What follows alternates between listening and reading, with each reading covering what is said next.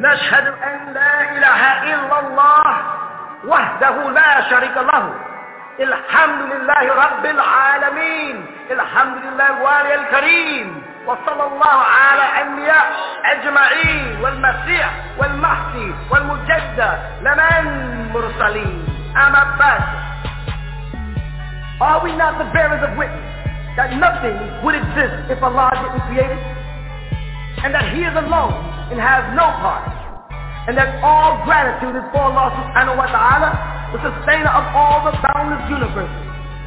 All gratitude is for Allah subhanahu wa ta'ala, the generous eternal friend. And send salutations of Allah on all of his prophets and his apostles. And on the Messiah, the anointed one and on the Mahdi, the guide, and on the Mujaddid, the reformer, which was all sent from Allah subhanahu wa ta'ala. We send greetings and we send peace throughout the boundless universe to all.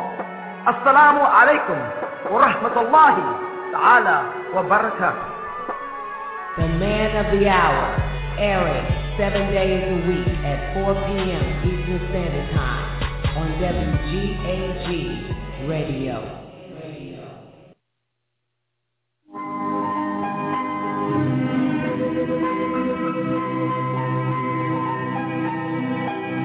Our Savior has finally arrived with the truth, the whole truth, and nothing but the truth. Tested by questions and answers since the year 1970 the ending of the moon cycle and the coming of the sun cycle. The master teacher has incarnated on earth to save those who are lost. Find your way to the true light, for the time is at hand. We, the ether people, the Nubians, must come together. We don't need the fake teachers, the false prophets, the lying preachers, the wannabe messiahs and so-called leaders who don't know the way. Where did we come from? How did we get here? And how long must we stay? Who is this evil one that has plagued us for 6,000 years? And when will his time end? Listen to the voice of our Savior as he lifts the spell of the Leviathan and restores the power of Elohim in your heart. For you are the children of the Holy Tabernacle, the sons of the Elohim. Find your way to the nearest tabernacle of the Most High and sit and listen to the voice of our Savior, the Lamb who dwells amongst us before it's too late. Before it's too late. Before it's too late. Before it's too late. Before it's too late. Before.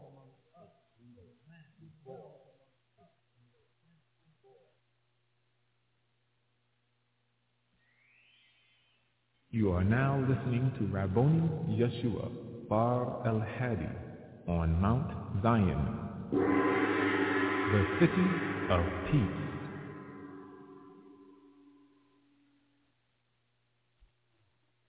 According to Revelations, okay, because I remember, you know, being in show, I'm an old sister, and according to the uh, book of Revelations and everything that was sent down in that particular book, and when it talk about the 144,000 and everything that was standing on Mount Zion, and then after the year 2000, then what? I mean, what about what what, what are we going to be doing? What do we have to do? I mean, are we making plans? That's what you, is that what you mean about that for us? As far as, you know, as far as, uh, you know, the Amorites and all that, you know, all that stuff is predicted because... Nothing, nothing in prediction changes. Yeah. You follow that? Uh-huh. What you're looking at now is Revelations 21. Revelations 21 ties right in to Malachi 4. You follow what I'm saying? Malachi The book of Malachi chapter 4 about the Oh, okay. incoming of the end of the world. Okay. If you look at the Revelations 21, where they talk about the removal of the sky and the removal of the earth, or they say the heavens and the earth, is going to be taken away and a new one is going to come in. That's the same thing that took place in Genesis. The old world, right, before Adam and Eve was removed and a new world came in with the birth of Adam and Eve. And then again it happened in Genesis when you get down to the uh, prophet Noah. And they moved everybody off the planet, and they took his seed and replenished the planet again. So there's multiple times where the Almighty steps in and says, I'm going to remove all living things or, or, either all creeping things, and I'm going to bring in new things, a re, a, what they call a replenishing or a refilling of the earth. Uh-huh. All right, we're coming back into that cycle right now. Oh, we are. We're coming back into the cycle because, pay attention, because the moon cycle has gone out, and the sun cycle is coming in. The moon cycle is a symbol of the night or the shadow hour, and the sun cycle is, is a symbol of the day. We moved into the sun cycle because as a galaxy makes a complete circle, it's called an equinox. And the planet gets closer and further away from the sun at different times in its motion. During the period of time that the sun and the planet are close to each other, those are periods referred to as the, the solar era. And when it gets farther away from it, you know, it makes it. Yeah, but it's an egg-like shape. Okay. Right? When it gets further away, that is the moon cycle. That's why moon is synonymous with night and sun is synonymous with day. What is happening is every certain amount of thousands of years, it happens. Right? We're getting ready to come back into the sun cycle. We already started into it a while back when they, what the devil referred to as the Aquarian Age. In that period of time, the sun gets closer to the planet and a very strange thing happens. Right? The people who cannot live under the sun only have one alternative. What is it? No. They must go back to the caves. Oh, okay. That's they can't stay on the surface. Yeah, okay. You follow that? Mm-hmm. So what's happening now amongst the so-called Europeans, the reason why they're building underground tunnels across Europe, the reason why they're taking all the stores off the streets and turning them into malls, the reason why they're putting the cinemas or movies, as you call them, inside malls and hospitals and everything are underground communications because he's coming into an era time that before in the Holy Quran, as you call it, uh-huh. so God speak about a period of time when they went into the caves and they don't even know how long they were in the cave sleeping. Uh-huh. They were sleepers in the cave. Yeah. That means that was the other cycle when the sun cycle on the other side came in. Then it goes into a moon, and then it comes into a sun again, then back to the moon. It's two moon cycles and two sun cycles to complete that complete equinox. Oh. All right? We're at a period of time now where the sun cycle has come in, the ozone layer is moving, there's a greenhouse effect, the planet is warming up, and the European people have to get off the surface of the planet. Mm-hmm. They have to go underground. And they're trying to build everything. First they tried to go out. They found out that life existed on Mars, but they couldn't exist there because of certain ammonia that that they would make it impossible for them to survive. So now they're back to building underground. They linked up Europe. They had to get a one world system so that all Europeans would be in tune because those that are not in tune will die. So all we have to do, and people, when I speak about the end of the devil's rule or reign in 6,000 years, all we have to do is wait. You're looking for some phenomena other than what's taking place. In the books of Malachi, they call him the son of justice. They translate it as righteous, but it's a son, and they use the word shemesh. They don't use the word son like Ben, son, S-O-N. They use the word S-U-N, and they speak about the son of justice bringing out the fire upon earth. Right? That marks a period of time near the end of the world when the sun itself is going to become the means of justice. And that justice is a confirmation of a prophecy that was made to us that when the devil comes out to harm us, fire would rain out of heaven upon them mm-hmm. and consume them. Uh-huh. Follow that? Yeah. And that's happening to them right now. But we're looking for matches to be struck and flames. That's only one kind of fire. If you remember the hell book that I've written, I said there's a variety of different kind of fires. Is it a is it a gas fire? Is it a, a carbon fire? Is it, you know, there's different kinds of fires. The sun in itself, Ra, is a form of fire. You follow that? They call it Amun Ra because Amun means trusted. You follow? Amun Ra means trusted. And, and it makes mention in the book of Revelations in the third chapter in the 14th verse about El Amun. The trusted or faithful and the true. When I say faithful, I mean that I've made a promise with you and you are faithful to that promise. You follow that? So Amun Ra has to hold faithful to his promise to us as people of the sun. When I say Amun-Ra, people think right back to idol worship in Egypt, right? And I'm talking about Ra means to see. Yeah. And it's the same thing, like I explained many times, that Hagar used when she went in the wilderness. She said El Roi, which was enough for saying I'm El Ra. She didn't say Ammon because Ammon was a certain people that she didn't belong to. It's another story.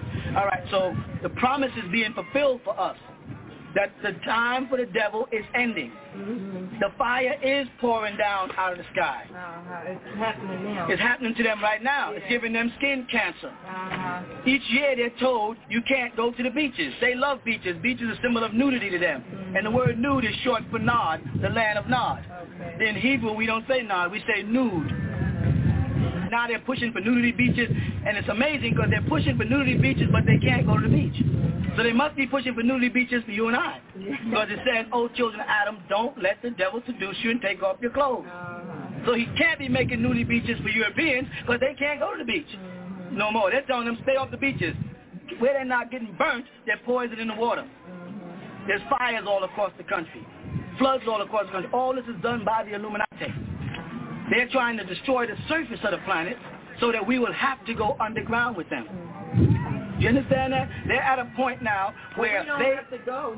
I mean, we're not going to go. It depends. It depends on if well, you. It depends on if you're prepared or not. Okay. You've got to be prepared because regardless of how close the sun becomes to the planet Earth, it will not have any effect on us.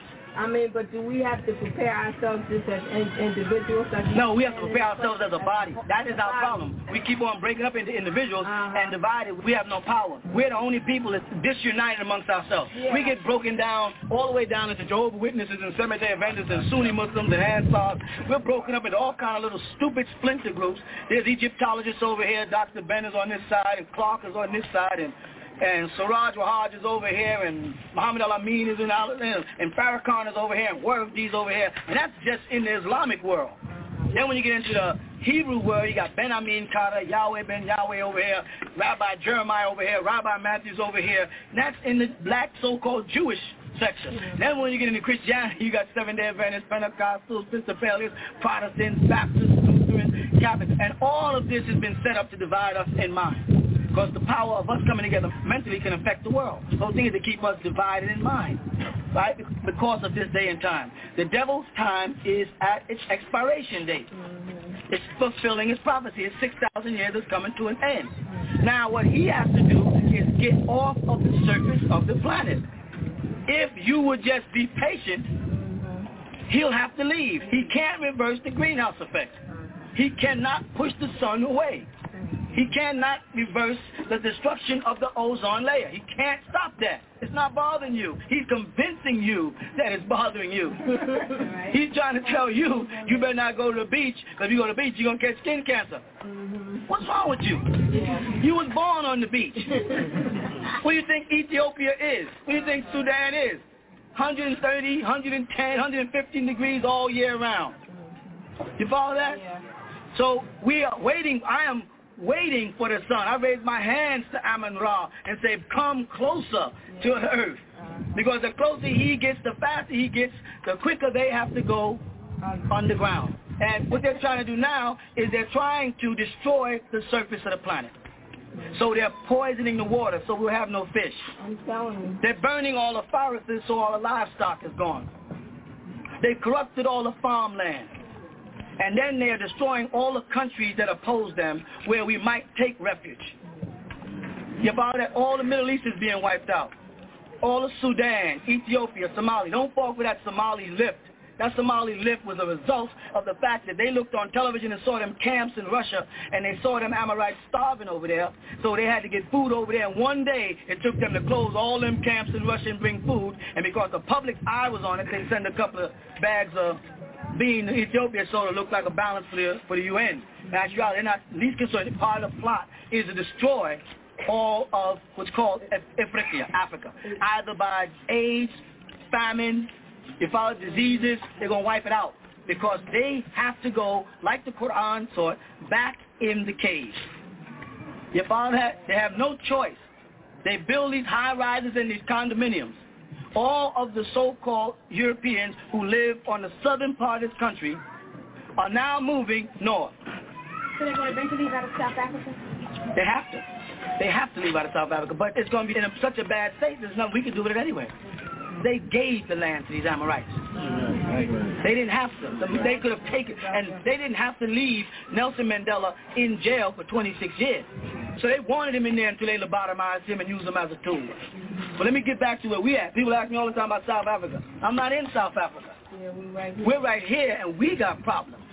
We better get straight. We better start worrying about what's happening with us here. We're running out of time, and they're making more demands. The reason why you see them trying to renovate your neighborhoods and buy up your neighborhoods is because they have to get out of the South. You understand that? They got to leave Georgia. They got to leave Florida. They got to leave South Carolina, and they'll have to live from the upper part of North Carolina up where the weather is controllable until they can go underground. So now you drive all up in these mountains, and all you see is Florida plates and all old old Jews walking around up here. Because they're trying to find places up here, up in Canada. That's their refuge. So there's many times they tried to put a community in Canada, they couldn't get it established. We have a problem with Syracuse, Buffalo, all up there. And it dawned on me. Because we have to get out of here and go south. Why do we have to go south? And why do we have to go to an area south where it's open and not mountainous? Because that's where he can't come. He cannot chase you where he cannot go. You follow that? So long as we're up in a mountain area, he can come up here.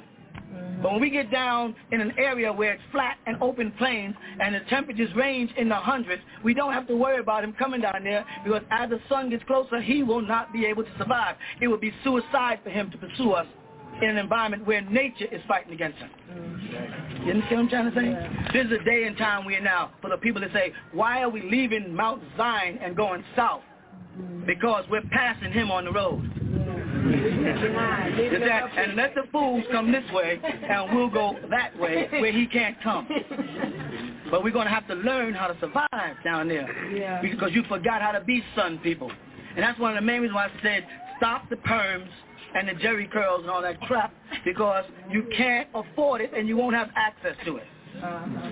You follow what I'm trying to say?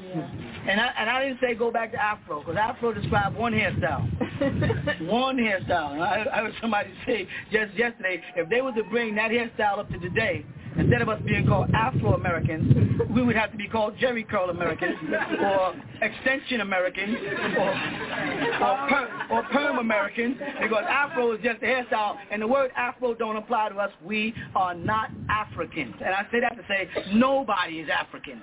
There is no such thing as an African. The word African means Ifriqiya, to divide us up into pieces. We are Ethiopians, we are Egyptians, we are Cushites, Hamites, Shemites. We are not Africans.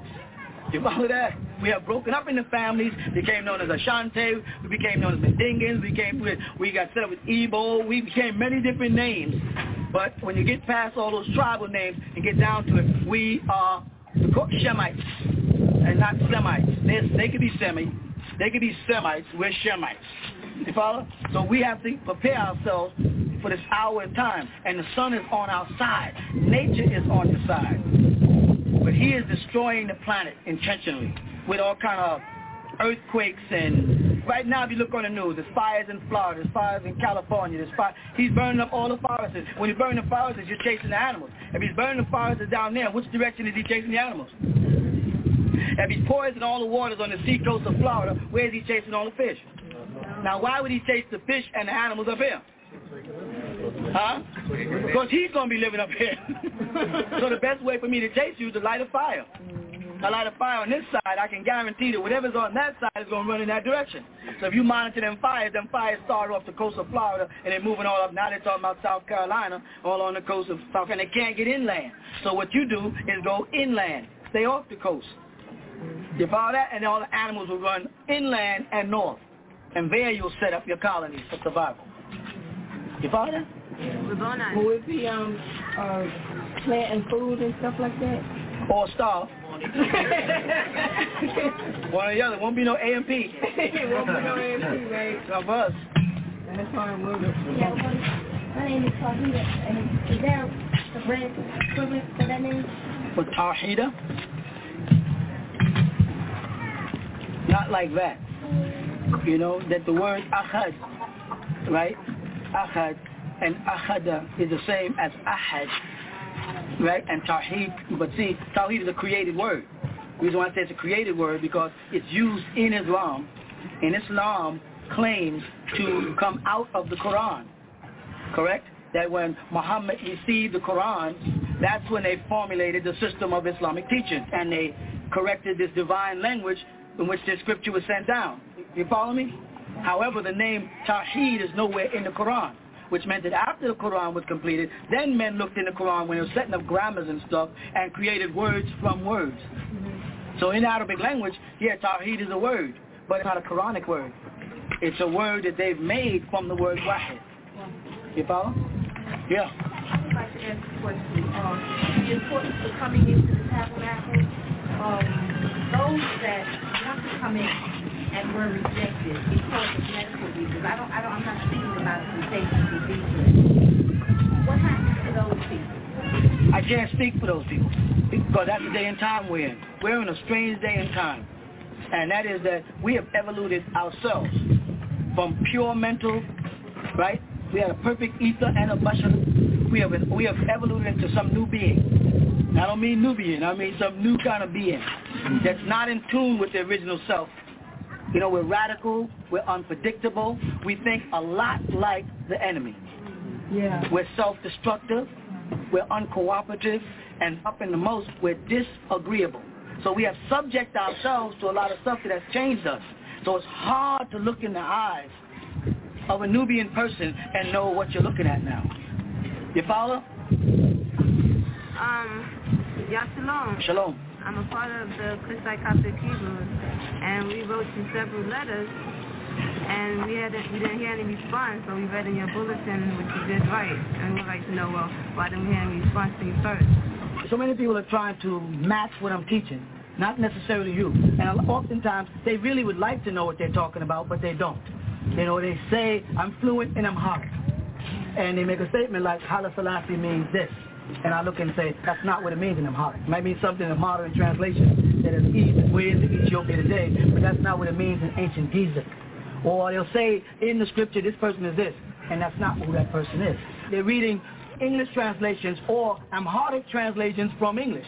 Don't understand, the devil has ran way up ahead of y'all in, in the early 19th century, the 1910, 11, and 12, and started translating all the scriptures into French out of a, a land in French called Bukhara and then translated from that into Arabic. So the Arabic Bibles you got are originally translated from French, not from the original. The Amharic Bibles you're getting are not from, and Haile people like himself were sellouts to Ethiopia. They were not for Ethiopia. He was a sellout. He was a Christian, a Coptic Christian. You cannot be a Christian and be of the pure seed of the house of Judah. You can only be of the pure seed of the house of Judah. And you can read it. If you read the book of the prophet, who they call him a prophet. They call say Nubia in Hebrew, and it means a prophesier as opposed to a which is a prophet, and it's called Melachi. Melachi means in Hebrew, my angel. They say messenger, so they don't want to translate that. If you read that, you'll see how they address false Kohen. They call them false priests.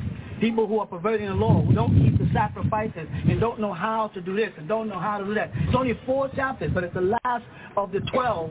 They have, they have the 12 of the 21 in the, in the Tanakh. 12 of the 21, which is supposed to be the 12 minor prophets. And the 12 minor prophets, they are there to explain to us where errors went wrong. And the last one, the most powerful, is Melech. And he predicts all the future events.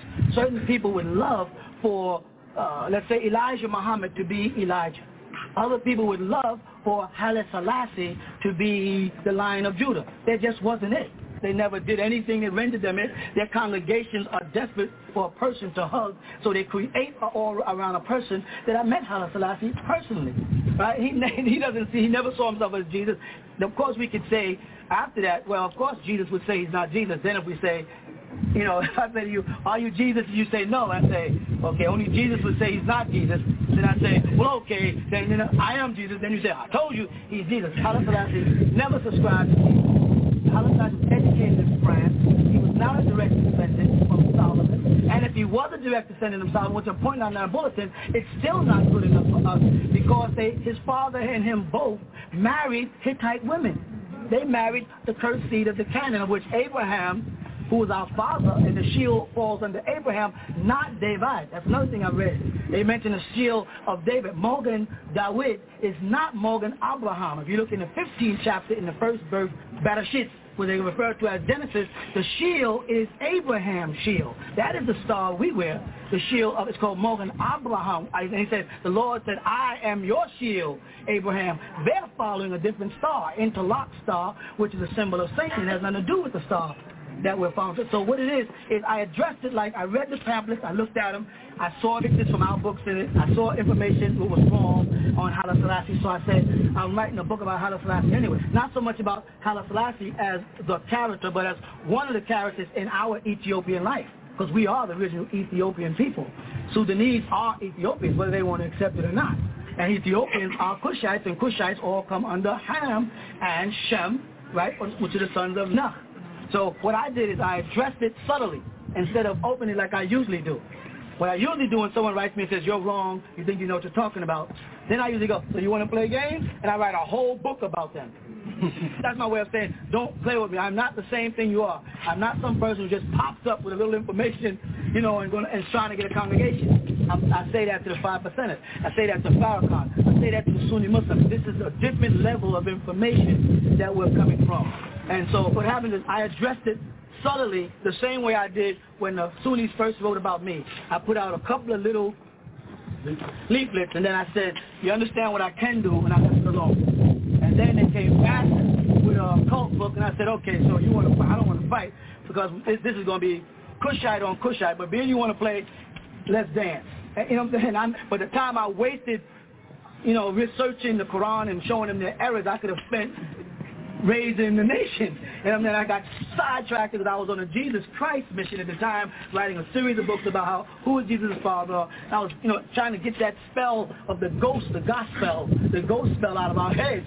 And I got sidetracked by my own people. And I got there. When I got there, I met the five percenters, and I got sidetracked by the five percenters. And I'm like back on mainstream. And I said, is this another? And I got this stuff. I said, I'm going to have to stand here and badger more my own people.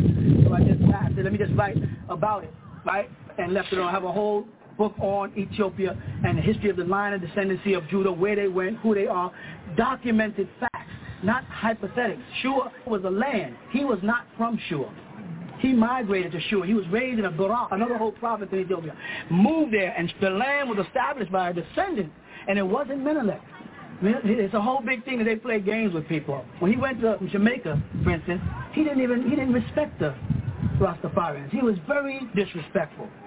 Selassie did not acknowledge their presence at all. He visited the uh, temple because he was forced to but he didn't respect them. In Ethiopia, he was overthrowing the country. He brought Christianity to Ethiopia. The man who ruled Ethiopia before him was a Muslim. But he was not a Muslim, so they say Muslim, and they try to make it sound like he was an Arab Muslim. He was not. He was a Sudanese Muslim who believed in the Torah and lived like we do as Islamic Hebrews. But they, they eliminated him to put Haile Selassie in so that they could bring Christianity in. Cause, and I'll tell you why. Because they're trying to find the Ark of the Covenant. This is what they want to get their hands on. They made a movie about it, Raiders of the Lost Ark, because they know the power of the cherubim that El Elo Yahweh channels. He controls both Elohims, the Elohims that are good and the Elohims that are bad, which they don't say good and bad in Hebrew. We use the word Tov and Ra, which is agreeable and disagreeable. Those disagreeable and agreeable Elohims. And the disagreeable ones are the ones that have the wings symbolic right? They protect the Ark of the Covenant that we as Beni Israel, when he said Beni Israel, you're including Ishmaelites. Ishmaelites, Muslims may think they're in another religion, but they're nothing but a 5% branch off from Israel. We are Ishmaelites. We are Midianites. We are just, we are Jacob's sons, but Esau is also us, so the Edomites are us, but they laid their mountains to waste because they maliciously went out and married Hittites. Maliciously, Yitzhak or Esau went out to marry Hittite women to get even because he lost the blessing. There's no such word as birthright in the Torah. It's not in there. The word is blessing. The word is buroka. And it means the blessing. And that blessing was money. This is what the problem was. It wasn't about nothing spiritual. It was about money. And when Jacob got the money, he, Yitzhak was mad and went back to his father and said, could you give me a little money?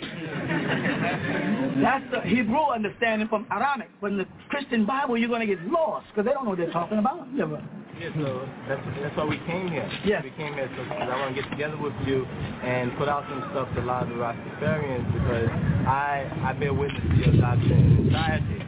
So it wasn't a matter of we trying to fight off your doctrine. Trying to work together. But trying to hook up because um, some of the same things you're talking about now about Ethiopia, about the sun, and and even etymology. The nine ether. Yeah, nine ether, number nine also we've been saying for a long time. Mwapo, you know about Mwapo and all those? Yeah, yeah. Those are the ancient, ancient I. I showed a tape about the um, Beni Elohim, um, the Elohim. You are, you are Elohim. Believe it. And the Elohim that sits here are both good and bad, or simply agreeable and disagreeable. That's us. You know what I'm saying? And he is El. El is the, Elohim is the plural of it. You see that? El, Elohim. You are. That's why Yeshua said, is it not written in your law? I, he was saying, but notice he said, is it not written in your law? Because he was taking them back to Tiflin. The Tiflin is called what you refer to as the Psalms, the songs. And what they would do, let me just want to finish, they would sing a song. The whole congregation would sing. And this will also address this young lady's question. They would sing the song of praise, and at the end of the song, they would say, Salat. They, so that's true, but they say Salat. Salat in Hebrew is said Sali. Sad, Lam, Lamet, and Hay. That's the Sali you see. That's like the Muslim saying, coming to Salat. Salat, Sad, Lam, Alif, Ta Marbuta in Hebrew is Sad. you follow that? Lamet and Hay. You ever notice that at the end of certain prayers it says Sad, which meant now it's time to get up to pray. And when they got up and prayed, they raised their hand towards the sky. You can see this amongst the Falashians today, Habashia. Raise your hands towards the sky like you'll find on the walls in Mitzrayim, in Egypt. We raise our hands. What we did in ancient Egypt and what we did in Ethiopia, what we did in Sudan was the same.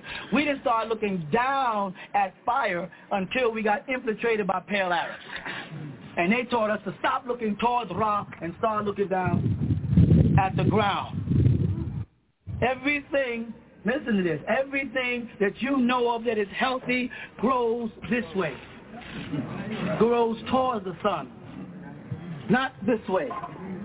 You understand what I'm saying? So they, this was a major, a major plot to remove one spell, Christianity, and reinstill another spell, Islamic. And it wasn't the real Muslim teachers, because the real Muslim teachers, they held their hands up. Somewhere along the line, people got in, and they institutionalized Salat. And I said, let's go back to the Quran for what it's worth, El's Quran, and look and see in it what he says. And eliminate all the things that we're doing that he does not say. And when you do that, you eliminate looking down because it's not in there.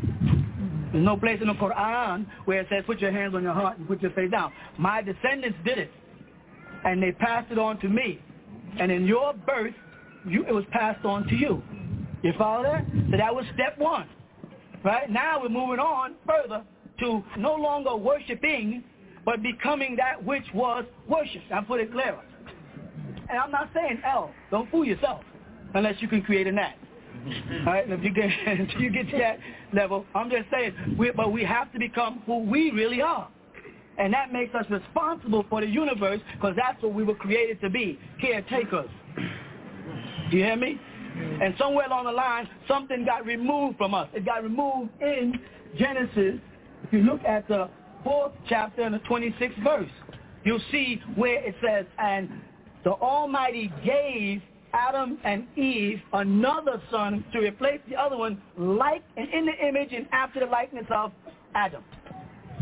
This son, Seth, was not in the image and after the likeness of Elohim, the angelic beings responsible for the replenishing of earth. Read it again. It says, in the image and after the likeness of Adam. What state was Adam in in the fourth chapter, which is after the third chapter? Was he in a positive state or had he sinned? You see that?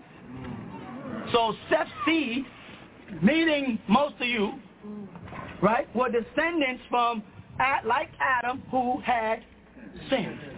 Now I talk simple, plain common sense. When you take a little baby, I don't care whether it's black, white, or purple, Do you have to teach that baby evil, or do they naturally take from other kids? Are they naturally possessive?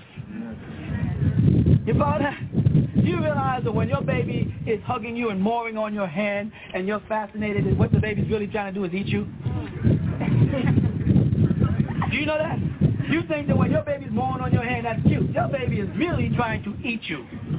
It doesn't know that you're not food. A baby will reject you, and you can say, here's a cookie, and a baby will come. That's a certain part of our nature. That same nature that got, took us to the tree. Adam's seed was not good. Hawa's seed was good. You follow that? Adam's name, originally, Adam's name, not Adam. Adam's name, because it said, and call their name Adama. The word Adama means of the dust of the ground. But in that same Torah, they give you the name of Adam and Eve when they say male and female created he them and call their names Adam. Now what is the name then? When they use the word male, the same thing happens in El's Quran. They say Zakar wa Antar. We created you male and female. Zakar wa Antar. However, the word Zakar, Zakara, has nothing to do with being a male or female gender. It has to do with the word to remember, Zikr. You follow that?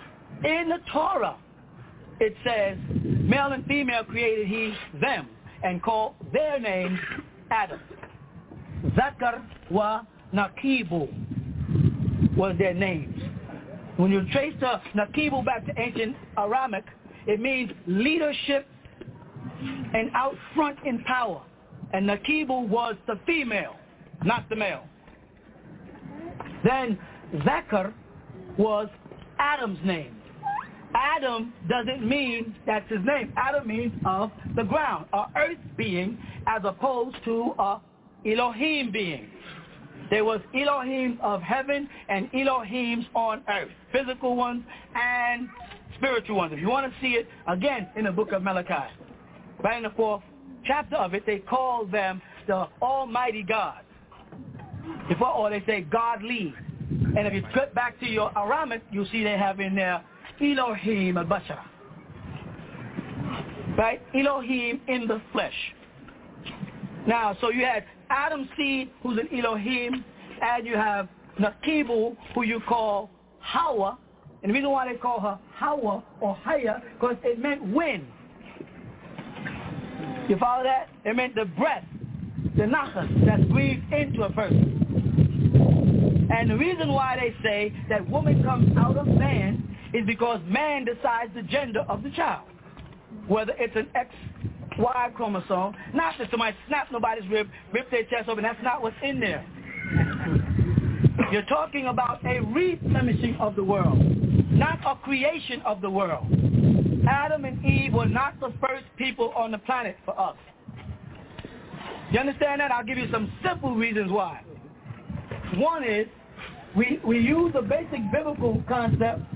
We have Cain, Abel, Adam, and Eve. Is that the basic Christian concept? How many people was that? Four people. Cain kills Abel. He eliminates one of the people. How many people are left? Who are these people? Right? Adam, Eve, and Cain. Three people. Right? Now, when the Almighty addresses Cain concerning the killing of his brother, Cain cried that his penalty is greater than he could bear, right? And then he said he put a mark on him, right? A birthmark, exactly what it is, a birthmark on him. That what? What was what was Cain afraid of? Tell me. Anybody what? Cain was afraid that if anybody finding him will kill him. Could you tell me who was going to find him if there's only three people on the planet? Who was he afraid of if there was nobody else on the planet but him, his mother and father? It wasn't his father he was worried about. It wasn't his mother he was worried about. There must have been other people on the planet that he was worried about that would kill him. And when he left that land and went into the land of Nud, Nod, he encountered other people. There, it was already there in the Phillians. Then again they say, a man should leave his mother and his father and cling unto his wife, and they should become one flesh. Correct? If these are the first people on the planet, who was that law for before it was said to them? It didn't say you are to leave your mother and father. It said a man, as if the law was already set. A man is to leave his mother and leave his father and cling unto his wife, and they're to become one flesh. If that law was set, who was it set for if there was nobody there? And nobody else got married. You follow? And why is the word refill or replenish? Because in Hebrew or Aramaic, the word is bara. They don't use the word halakha. Yes, there is a Hebrew word, halakha, meaning creation, and it talks about the original creation that took place billions of years ago. But Adam and Eve, 49,000 years ago, was a recreation, a bara. And look it up in Hebrew. You see right there, bara. And that means to remake, to remodel, or to rebuild, not to create. We will continue following this brief intermission.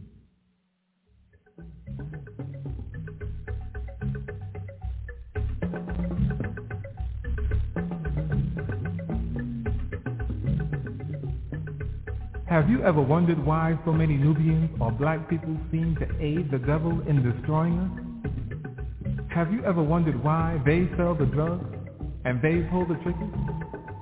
And the black cop may beat you worse than a white cop. And the black leader maid will chase you down while the white leader maid may let you go. Or the minister would lie and say anything. Have you ever wondered why this is so easy to them? Then you must read a book called Are There Black Devils? For in the midst of us, living with us, marrying us, teaching us, preaching to us, are black devils who were here before the creation, the graftation of the pale devil. Read the book, Are There Black Devils? A must for anyone who wants to know the truth. It's available at your nearest Tents of Abraham. To order, write to the Tents of Abraham, Post Office Box 50547, Atlanta, Georgia 30302.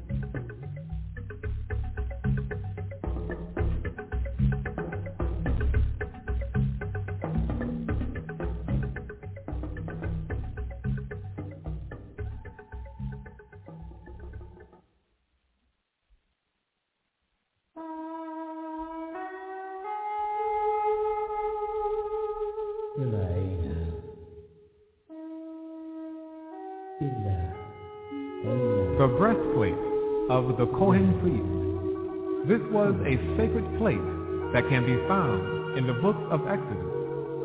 Read about the breastplate in Revelation chapter 21, verses 18 through 20.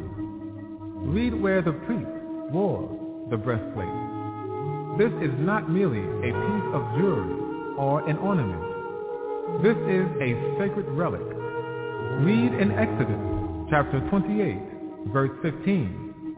For you are the original priest of the ancient house of Israel. Wear your breastplate. It's a talisman against evil.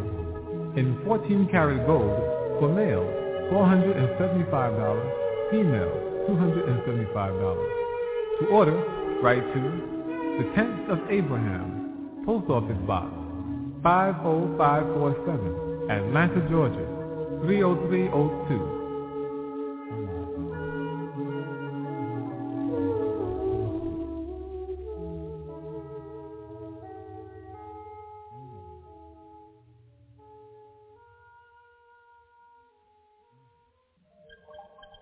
Now we will continue with Rabboni Yeshua Bar al-Hadi on Mount Zion.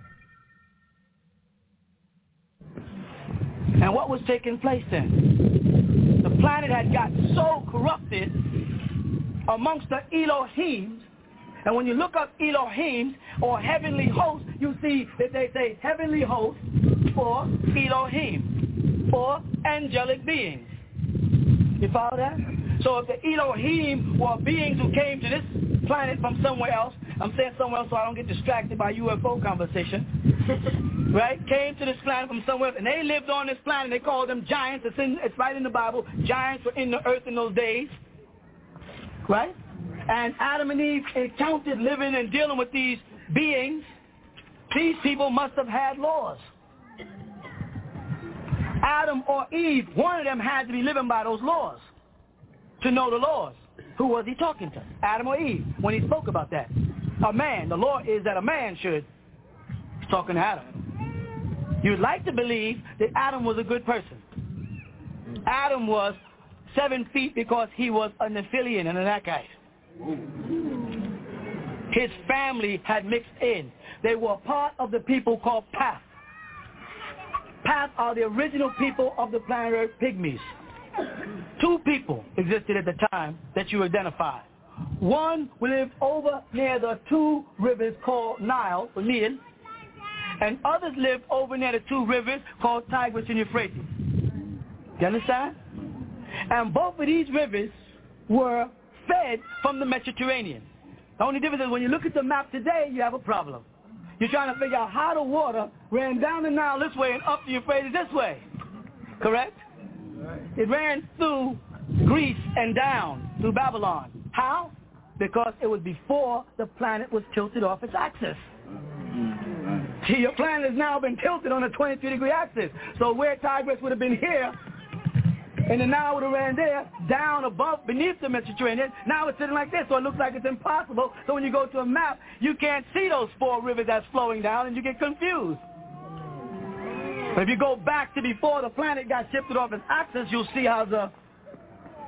You follow? So this part is on the eastern end of the garden, obviously.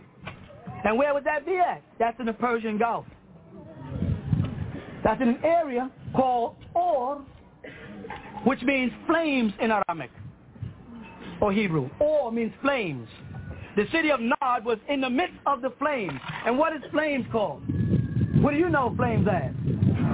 As hell. You understand? Flames is hell. And there is where the giants, the wicked beings live.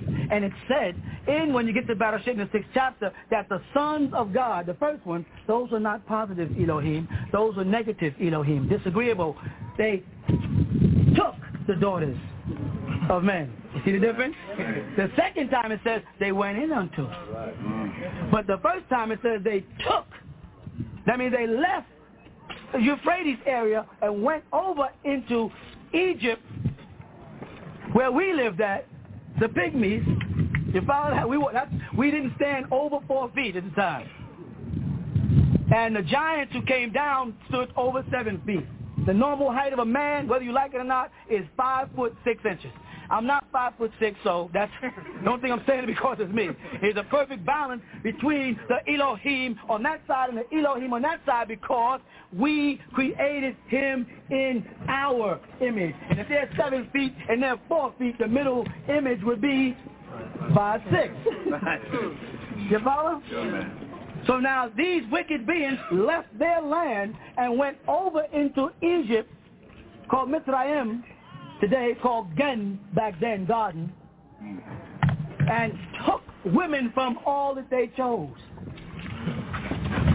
You follow that? And that family that they chose that ended up on their side is where Adam, who was a descendant from the original people, that's why when you see the picture of Adam, he has wavy hair. He doesn't have nine He has eight ether. There's nine, eight, seven, and six ether in our hair. Another question that comes up. How did Nathibel or Eve become light-skinned? That's because you want to convince yourself because you're dark-skinned that the first people were dark-skinned. It's very convenient. But genetically, that's just not true because two dark-skinned people can give birth to a brown-skinned person. It'll stay within a certain color range from Latino all the way down. When you get to the point where the skin is ghost-like, it's non-ether, it's ghost-like, it's transparent, then you've bred out of the Ethiopian people, the nine ether. Adam's family were Pathites. Of, of, that's the same path you read about in ancient Egypt, right, who influenced Amun-Ra. Mixed in, was kidnapped, taken over there to live in that land. Thus Abraham's family is born out of Ur Chaldea, not being born in Ethiopia where they belonged. And Adam himself was a mixture. He was a giant. He was seven feet tall to the original Pathites of ancient Egypt. You understand? So he was influenced by good or bad. Or what should we say, agreeable or... He was influenced by disagreeable people.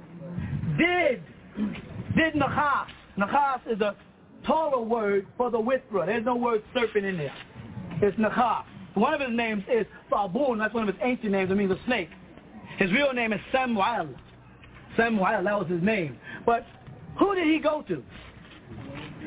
Huh? He went to Eve. He did not go to Adam. Why didn't the devil go to Adam? Oh, he's already there. he knew Adam. He knew it. Why?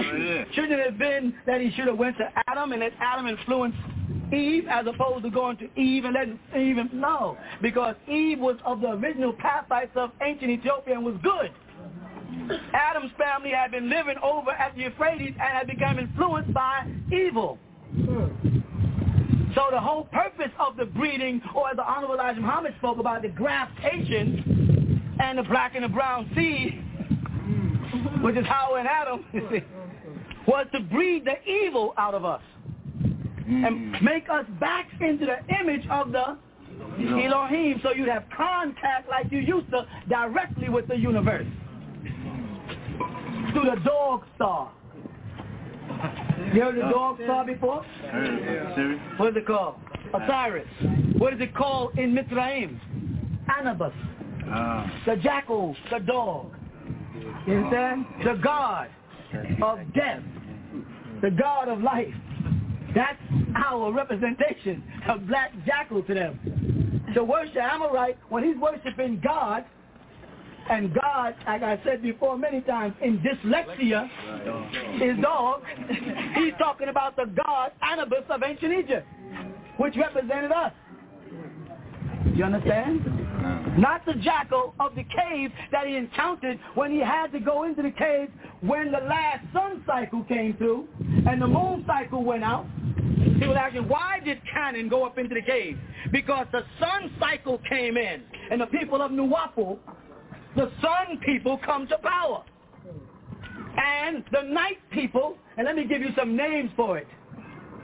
Dracula.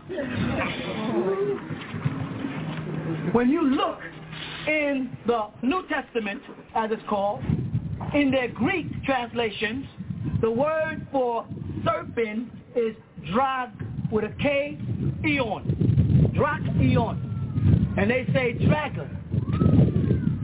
The name Dracula is from a German origin, and it's Drachion. Dracula is a symbol of a being that cannot stay under the sun. He roams by night, and he needs fresh blood because he is a hemophiliac. A hemophiliac is a being that lacks hemoglobin in the blood and does not have the power to produce clotting factors. You with me? Dracula wears a long black cloak, symbol of the night. Dracula has to go into a sarcophagus or a sepulcher or a coffin in modern day. In ancient times, there were no coffins. People were put inside caves and he has to have the natural soil under it. You follow that? Mm-hmm. So they're uniting Europe. And they're building underground tunnels in Europe. Does anybody know about all the underground tunnels that's being built in Europe? Dracula is aware that the sun cycle is coming in, so evening and morning is passing for a seventh day. Meaning, we had the 6,000 years and let's read it the way you see it. We had a 6,000 year period, correct? Now, after 6,000 comes in, so if his time is up in the year 2000, which is the year 6000 from canon, that ends another day. And how does the scripture usually say? evening and morning was the, now let's go into the seventh day because everybody desisted on the last seventh day and they called it Shabbat. Right? Now we're coming into the seventh day, a new horizon. The sun is getting closer to the planet. Dracula has to get back in his coffin or the sun will burn him up. It's just called, in modern day, skin cancer. Nubian people, stop wrestling with the devil. You already have the blessing. All you have to do is wait. All you have to do is be a sabr, patient.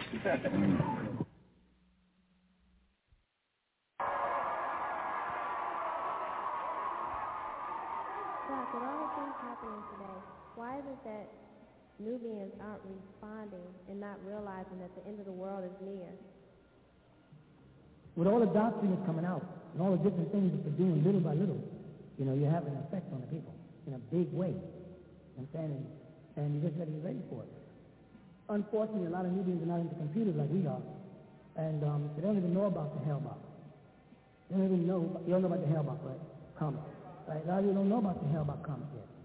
That's why I got, what I did is I got a copy of the tape so they can hear the Amorites tell them about a craft like, like, like entity that ha- seems like it's alive, yet not alive, that's four times the size of Earth that they just discovered. And NASA is confirming that it's there, next to a meteorite that came into existence two years ago called Hale-bopp. And it's on the tape in there called Hale-bopp. And they're actually talking about this this new craft thing, and they tell you it's coming towards Earth, and it's intelligently controlled, and it's coming to get a group of people. And they say on the tape that these group of people that they're coming to get are people that are involved in, in advanced studies, and and and no, they literally say it on the tape, and say they're out to teach people. Did anybody hear it yet? Oh, y'all, y'all, y'all picked it up, right? Drop it in the car on the way back home and listen to it. And the end of it, God says, uh, in the beginning of it, in fact, he says, um, uh, I'd like to thank um, Dr. So-and-so, something Malachi. That's not me now, right? If somebody uses the name Malachi. Most of them don't pronounce the name Malachi, they pronounce the name Malachi. Right? So it's a slip of tongue. When they say Malachi, that means they, they're letting us know where it's over, but they cannot deny. And we have the, we went into the computer and um, internet, and it showed us the comet. They had pictures of the comet in there, and um, it's good to know it's there. They noticed, they noticed it's Nibiru, and they literally say on the tape, uh, Zecharia Sitchin refers to this as Nibiru. Next um, came into us was, um, I tried to fact check as many people as I can. I don't know if you got the skull. Right? Y'all get the skull? The skull of a denacle, the twice the chromium twice the size. And right after that, about two days later, they sent us the skull of a Piero, the cone. Because everybody, when we said the cone is the real, people thought it was chopping on Saturday Night Live. Of course, they don't know that everything the Amorite does, he, he puts the intelligence in front of you so you won't believe it. But they got actual skulls. And we're getting more information coming constantly because now that people know through the internet that we're the source of this information, they feel free sending us stuff. Amorites, everybody. I got clippings. I got like 10 stories on how Jesus was married to Mary Magdalene. You heard somebody, y'all read that one? Had children, how his kids moved, you know, was protected by the, you know, whom, etc. All these stories are coming out. They had a whole thing on television the other night on um, Discovery or one of them, where they talk about, you know, the, you know, the um, graves of, of skulls, the graves of skulls under Old Jerusalem. Well, they have a place called the Grave of Skulls under Old Jerusalem, for those who don't know, where they have all the skeletons of all the uh, popes and all of that. And that's, that place where they say that um, Freemasons go when you reach a certain degree. Believe me, I know. And they go to Jerusalem and they go beneath Old Jerusalem and they see the body of Jesus. And uh, they've taken the body of Muhammad out of the 18th century out of Medina. That's when they rebuilt Medina. The mosque in the north, and they, when they did that there, what actually happened is the, the Shriners took the body of Muhammad out of that, which they had preserved, and his body is also in the, under there, and, and only uh, people of a certain degree of Freemasonry are allowed to see it. It's a confirmation. Actually, they're not looking at Jesus' body, they're looking at part of Jesus' body. Because in there also, in, the, in a higher degree, they tell you that Jesus went to Egypt and he died there at 120. But Jesus' son, why he was the one that was killed in the streets of Jerusalem, body transferred to the Vatican in Rome, where they simulated the crucifixion of him there, kept his body there for a certain amount of years, and then the Knights of Templar went there and got it and bought it and put it in their a special chamber where they keep things sacred. They also, I don't know if some of y'all remember years ago I said under the sink, there's some documents, years ago I told y'all about that. They're trying to get up under the, the Sphinx to get to these documents. They found out the Sphinx is the symbol was a symbol of in, a, in the astrological chart of the ancient Egyptians, you know, as the uh, the era of Leo, the lion. That's what it's supposed to symbolize, and has something to do with the Mars project and the, what they refer to as the Adama project. This is that one atom, right? And so they're unmasking because we should never say they discovered anything. They don't discover. They uncover. They uncover things that we buried. Right? So a new word, just a new one for you. Right? they don't discover anything. Anyway, they're starting to uncover a lot of the things that's going to confirm everything that you have put trust in me in is going to become confirmed for you in front of your own eyes. And not that you need it. I know some of y'all should follow me I go, and I appreciate that. But I'm just saying, it is good for those who come to your class with the skeptic, and I didn't say skeptic, I said skeptic. They come skipping around looking for some type of evidence to what appears to be a science fiction movie when you start kicking the doctrine on them. I know deep in your heart, as much as you may have loved me and I you, when you had to go out and teach what I was teaching you, it was difficult. And then, oh, guy's really from another planet. And he has 19 spirits talking to him. And, and you know, never mind, we'll pick this up later. let's, talk about, let's talk about something that appears more sensible. But the confirmation of who and what I am is confirming itself. And that's the best I can ask for from my brothers on the stars that they give me just a little help. Because to come here, you know, to incarnate into this individual's body and try to convey this message to people that have been so televisioned, so subliminally sedated.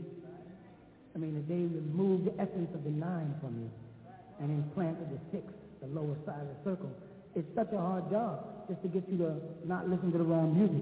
You think you're saying something cool when you say, I like um, such and such a music. You don't understand nothing about music. But you all are familiar with the 800 megahertz frequencies that are coming through the air now. You're familiar with that. You do, you do, no, you're not. Okay, well, I thought I talked about it. You know, each one of the human beings have in their brain, they're called magnetic particles. That's the best term that they can come up with them. One day, of course, I'll give you the real name, but let's let them play with it for a while. Magnetic particles. You have nine magnetic particles in your brain. All right? These magnetic particles can be affected by wavelengths, by frequencies, higher and lower. Now, the cellular phones are all set at 800 megahertz. And that brain of yours was 900 megahertz you follow that? And it drops down. When Honorable Elijah Muhammad was speaking about the brain capacity of an Amorite being less than that of a Nubian, they were talking about that frequency response, your ability to respond to sound. All right?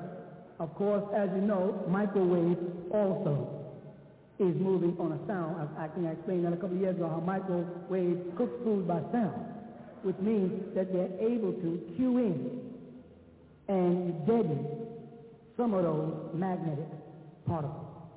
A lot of Nubians, instead of walking around in nine ether, and the nine ether is beyond the hair, come out in the nine ether state of activated nine magnetic particles, they have dropped down to four, three, two, and when you see a brother who's totally delirious, unable to coagulate words, he is about down to one and some just go vegetate out.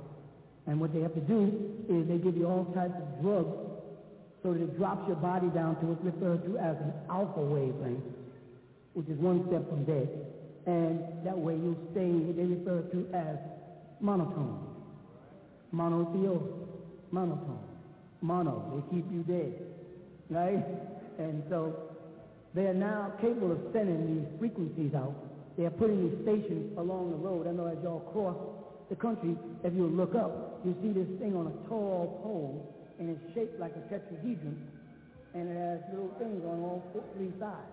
Just look for them, and you'll see them. Well, right now the government has 24 different satellites aligned to the planet, around the planet. All right? And he has 24,000 of these receivers and senders situated across the country. He is able to tune in to your radio via frequencies. It's called frequency response. This unit that I picked up, that I, that I brought here and clicked on is a unit that's making it possible for everybody on Kadesh to turn to a certain station on the radio and they can hear me talking without any wires. Which means I'm sending controlled frequencies through the air. You follow that? Once I understand, once I understand the human and that his brain waves are between 900 and 700, you follow? Seven half ounce of brain, know that? 900 and 700 on megahertz, I can send out certain types of frequencies. I can also lock these frequencies into music because when they started doing it, they did it in a place called uh, Wackenhut Naval Base. This investigation to find out that's where they started at. And the reason why they refer to it as the HARP project, if you heard of that, out of Alaska, is because a harp, of course, is an instrument. And they know that by strumming a harp, you can get different response. Years ago, a lot of people used to come to me and ask me, how do they line their body up? And I would tell them what they had to do is go to a keyboard and um, take middle C and find the two eighths of octave. Find the octave between middle C from one to the next. Of course, you know it's eight notes. And I said, you go up and down the keyboard until you find that note that soothes your body. And then you'll know what key you're vibrating on. You know what vibration works with your body. The uh, Buddha or the Tibetans, they know about this. And so they have learned how to make their throat make three sounds simultaneously. And they chant like that.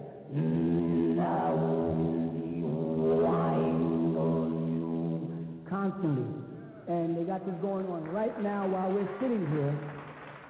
Meanwhile, the practitioners of the faith start off Om Mena Bednium, Om Mena Bednium, Om Mena Bednium, Om Mena Bednium. And they're on another frequency while the priests are pulling. The sound is a strange thing. If Deke is making a certain sound, and I do another sound, a half step up, or a whole step up, and I do a, let's say he does a one, and I do a three, and he does a five, we create what's called harmony. You follow that? As you know, none of the groups are singing in harmony no more. They have this new kind of harmony called Unitarian harmony. They think they're singing in harmony because two or three of them are singing the same note and it's partially unison, unison in part harmony, and none of the kids have it no more because they had to stop that because that vibrates three bones up here in the sinus that connect to the tetrahedron that the nose creates, which opens the eye of the the third eye. They know what frequencies we move on. They know our emotional state. They click them on and off at different times. For instance, Sunday morning, they have it on a very low frequency, and people feel it's Sunday, even when they're not Christian. They have it where well, it's Sunday, it's kind of calm. When it comes to about 8 o'clock Sunday, they start to speed up the, the, the, the oscillation, right? And I'm going to get to oscillators in a minute. Speed up the oscillation valves inside the frequency. You get the response, and gets higher pitch, and people become more hyper. Sunday, people start speeding faster because they're trying to get them prepared for Monday. What has happened is they know that our body moves on a different frequency, respond differently than theirs does. Obviously, because most Caucasian singers sing in high natural voices. Most Nubian singers sing in low voices. Or they were forced to emulate the Amorite and use what's referred to as a false falsetto or a placement, but not a natural high voice. Very few Nubian singers have a natural high voice, unless they go out their way to, like Field or a couple of others who want to be Amorite, go out their way to sound like Amorite. They're already programmed. They've already got inside his head when he had that accident and altered his frequency. They can also alter your frequency response. Let me tell you what I mean by that so you get a better understanding. Uh, years ago, I tried to teach this, but people wasn't as ready then as they are now. It's simple. Not uncomplicated. It's the period of time that music took a change. From the time you came in from Africa, when everything was based on drums and chant, right? And you had a kalimba, you follow that? And you had a marimba. And then as it moved into the Latino world, and you had the conga, and et cetera, et cetera. You know the, the instruments I'm talking about that apply to us as a people. All right. Now, eventually, our music went into blues. Of course, blues was a result of the fact that the Amorite gave us the blues. He took everything from us, beat us up, robbed us, raped us, castrated us, and we became quite depressed. As a result, our music, which is our emotion, became depressed. In due time, that blues changed into rock and roll for people who had cars, and R&B for those who didn't. The reason why they called it rock and roll is because little Caucasian kids with combs in their back pocket and grease in their hair and bucks on used to drive around with their car radios on and rock while they rode. Most Nubians couldn't afford a car, so ours was based on rhythm and blues. All of was done standing one place dancing. And the blues was mixed in depression, now with rhythm, and we called it up tempo. Beat up the tempo a little bit. And there we got rhythm and blues. All right, Amorites, of course, want to do rhythm and blues the same way a lot of Negroes want to try to do heavy metal and rock. It won't work. Hootie and the Blowfish, it won't work long. He was just put out there to destroy the fact that they had no Caucasians that came up with any good hits this year, and they needed a Negro who's a Caucasian to take all the awards. That's all. All right, so as that happened, he started squeezing us, namely the men, to get us to start singing in high voices, come commenced around the 60s. And that produced Delfonics, Blue Magic, Stylistics, Black Ivory, Chi-Lites, name some more of them. Smokey Robinson and the Miracles. Temptations had, but they had uh, Mel going. A lot of the hit records was based on um, Alim is his real name. Eddie Kendrick was his um, other name, right? And he was a falsetto. This was done intentionally to get us to love high-pitched sounds. You follow? Because that's the only way we can get a hit record is to sing the way they want. And so Blue Magic and everybody, we all screaming our voices out trying to sound like white people with white men sing naturally in a high voice, you know, with the Southern spin and stuff. Right? But um, they managed to control our minds then. While we were in these clubs, you know, clubs are used for one thing, gathering people or hitting people in the head with, and when you went to a club, both things were happening to you. They were gathering you and clubbing you in the head, right? Okay? So we were gathering these clubs, and this is before disco creeped in, and we started dancing. The best thing we could go back to was our Latin roots. You follow that? So we grabbed the Latin, and we started going to the Palladium, and dancing to the Alegre All-Stars, and uh, Puente, Pacheco, and we was in it. And he saw that the Latin population was becoming one with the Negro population. And that really frightened him, that we realized that we're the same family. So he tried to split us. But as a split occurred, instead of us going totally away, we started hustling. You know what hustle means, right? Moving fast, jumping around that clown. So we started hustling. And then what he did is he staged an invasion of America by a group called Devo. And they came in with a sound, Trans-Europe Express. Had no body language. The group stood there in plastic hats and black eyes and no motion and just was saying over and over again, Trans-Europe Express. That's all he said. Trans-Europe And everybody looking at them. What they were doing is they were introducing the Moog synthesizer. One of the first, first synthesizers to come in and take out analog sound to bring in digital, to take out acoustic sound and bring in the synthetic instrument. By acoustic sound, I mean when you see a person pick up a guitar with natural strings, not even the metal strings even, the catgut strings, with a wood body, and they're playing that sound with no metal and no wires and no amplification, that's uh, acoustic. When you see a guy pick up a guitar that's all plastic and stick a wire, meet you. Uh, that's the first stages of digital, though a lot of times the original amplifiers were still analog. Analog means work by tubes. Tesla's baby. All right? Digital crossed out. All right, so they brought in this group called Devo, and they came in to remove the soul. We moved gradually out the hustle into what was called the bus stop.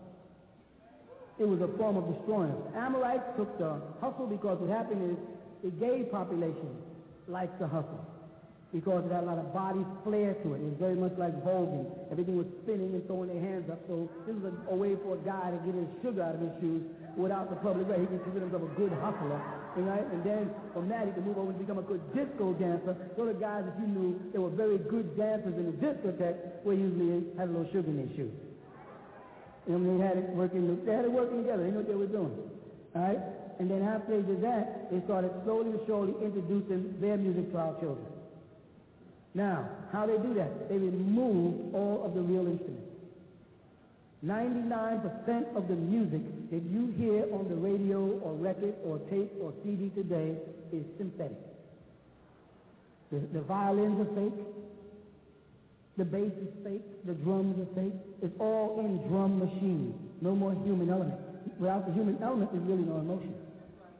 And I don't care whether they tell you, no, when I sample, I put my emotions in it. You put your emotions in the first three licks, and then when you push that continuation button and it goes on by itself, there's no more emotions of what you say.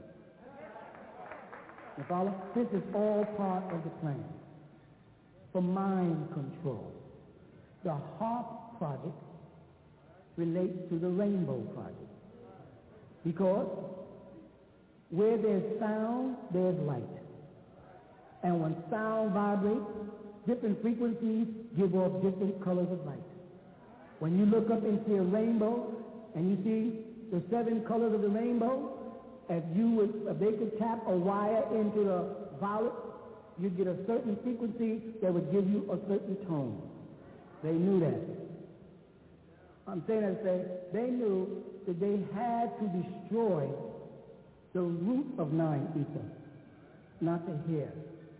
They had to get down beneath the hair. The hair grows out of the root. And that's connected to the protein in the body.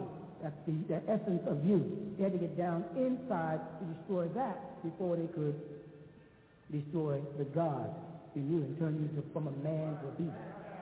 Which they have, in most cases, if you look at the media today, succeeded in doing. People have transformed into beasts. You are afraid when you walk through a mall. And you are the Nubians. And you're afraid of your own people because that's how dangerous they appear to be here. Don't tell me that every place you go, if you come across a bunch of Nubians, you're never afraid. Even if you're afraid for what you might have to do to one of them niggas, it's still fair. Because you don't feel like having to hurt nobody, and you definitely don't want to get hurt. But they have done something. There's definitely a transformation that's taken place. So what happened is they eased into the recording studios and made something that was exclusively controlled by record companies a public fad. Get your own recording studio, own drum machine, own everything and put in your basement and do your own mixing and sample to make your own record. They eliminated all of the acoustic pianos. They even made what they referred to as an electric acoustic piano by Yamaha. And I said it as Yamaha and not Yamaha because the Arabs are also a part of it. And if you look at the Leviathan cover, you'll see I have Arabs on there too. Because they have been working with the devil way back, and I put in the Leviathan book where you see each one of the Saudi Arabian kings sitting with a different president. This has not been one sympathizer. This goes all the way back to the Sultan himself, who you can find in the first page of the cover of Noble Drew Ali's book, and made reference to several times in the Nation of Islam teachings.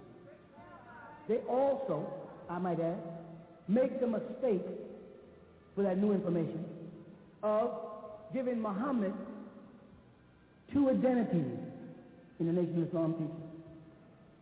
One Muhammad in the message to the black man is referred to as a black Arab. They say he was of the black Arab nation, right in the message to the black man.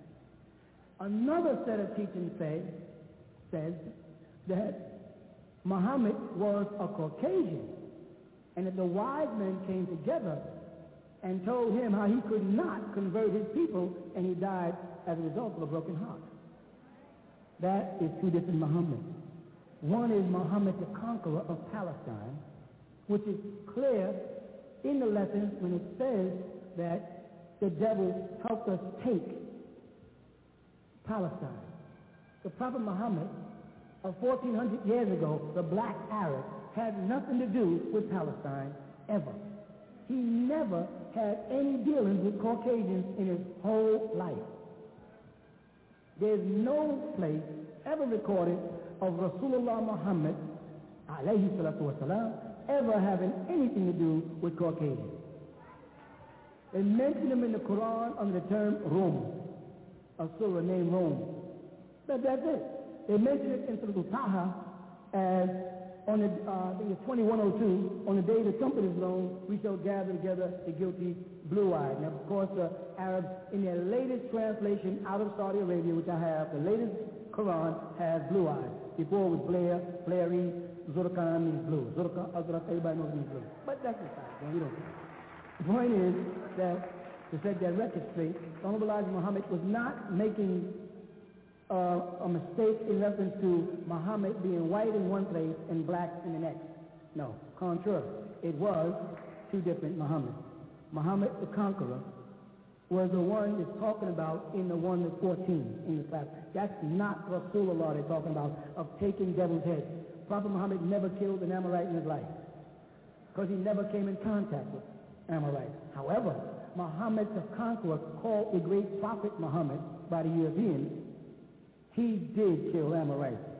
And he was brokenhearted insofar as Salahuddin, defender of the faith, went into the courts of King Richard, revived him, lived with him when he was wounded. Remember, he almost struck down with a lance, brought him back to life, and could not convert him. And wasn't able to convert the invading Christians who came to Jerusalem. The Muslims there could not convert those Christians because they did not realize they were dealing with the rose and the cross. A certain degree of Knights of Templar and Freemasonry who know more than Islam. And so he was brokenhearted for that. You got that part of the chapter? All right? So now, getting back to the situation here. So here in the world of North America, we were now in these club getting banged upside the head with this new music that had only a bottom and a top called disco. We broke away from it, and in came sympathetic instruments, and they rushed into the population access to all types of machines, drum machines, keyboards, keyboards that play by themselves, pre-coded keyboards, just push the button and the music play, you know, everything to keep you on a synthetic wavelength. Why? To get back to the point, to try to damage the nine magnetic particles in the brain. You are King Kong in his story. Want the story? King Kong is a giant gorilla with supernatural strength. He was a god while he was in Africa. The reason why they call him King Kong is because Congo is Central Africa. And they're implying everybody in Africa, the Congo. The king is under the spell. In his homeland in Africa, he's worshipped by his own people. Every night, he would come to their town or their village, where and he had a big fence built up against him. With me? And he would, they would have offerings of young virgins for him. And he would come to the town, and they would put the virgins up there, and that would appease them, and he would go about his business. And they lived like that. It was all right. Everybody was happy. Some Canaanites came along, stumbled into their village, and it came evening, and they had to start running and closing the gates, if you remember. Remember that? And they got scared and said, what's going on? They said, close the gates. Babumba, Kong was coming. They was doing Babumba, you know, stuff that they play. And in time, there were these loud boom, boom steps. And they saw King Kong. And The first thing that came to their mind is how to get King Kong back to America on stage so they can make some money out of it. So what they did is they lured him with a white woman because he was used to that. So the African said, if we give him her, he might not want to come back at all. See the blame, Washington? So King Kong kidnaps the white woman and runs off into the woods. Thus starts the episode of the Hamorites storming throughout Africa to get the king, the giant, and bring them to America. Eventually, they sedate King Kong while he is trying to have a sexual relationship with this white woman. And they inject him, sedate him, tie him down, put him on a ship, and sail him through the passage over to America. When he gets to America, they present him before the public, chained down, and all these Amorites are in a party having a good time. That's you. Chained down mentally, while the Amorites have a good time. He'll let you in the party, but you're going to be the clown, nigga. So moving on, it was about the music that won the case. All right, let's get back to where we was at. So what they did is they removed those instruments that vibrate without chemistry. And now every Negro got some synthetic instrument in his basement. He's pushing little Casios and Panasonics and all all removing the essence. Back to the point. The Rainbow Project, which is sending out these wavelengths that is called mind control, started back there with who? Rainbow Project. Who's Rainbow? Phoenix, Rainbow. Phoenix, Rainbow. Now, Phoenix, Rainbow. Tesla was a part of what? Phoenix. Rainbow, Bellic. Remember? Time machine, Philadelphia experiment? Well, the Philadelphia experiment was initially intended for the sole purpose of creating invisibility for radar, which they already had called the stealth. You understand? When they got into it, the mathematicians who got involved in it found out that also they can interfere with the brain because of what they refer to as zero time reference. That if all five or six of y'all went through a time loop here, when you came back, Abdul Bayt would be affected one way, you'd be affected another, she another, she another, and him another. They found that out. They realized that time has something to do with now. That time in the future has already happened, and time in the past is still happening. I think I told you all about that years ago. I said, if a person's adrenaline is a high point when they die, it will stamp in now. And they will reiterate that incident. And this is why people sometimes think they're driving along and they see a ghost run across the road. And they've calibrated that if they come back to that same spot every year or sometimes every 10 years, depending on how it aligns, that that same thing will happen over and over again. A lot of hauntings, as they call them, they make clear that this is a haunted house. What happened? A woman walks along that staircase every night at 12 o'clock on the dot. And so people come in, they set up monitors, and lo and behold, it's a disembodied soul, an ectoplasm, an ethereum, an essence that is trapped in now. They can't get out of now. Now keeps happening over and over. The event was so traumatizing that they can't get out of it. It's happening all the time. It's called lost souls, trapped souls, trapped in limbo. They got terms for days about it. It happens already in your mind if you don't think it's possible.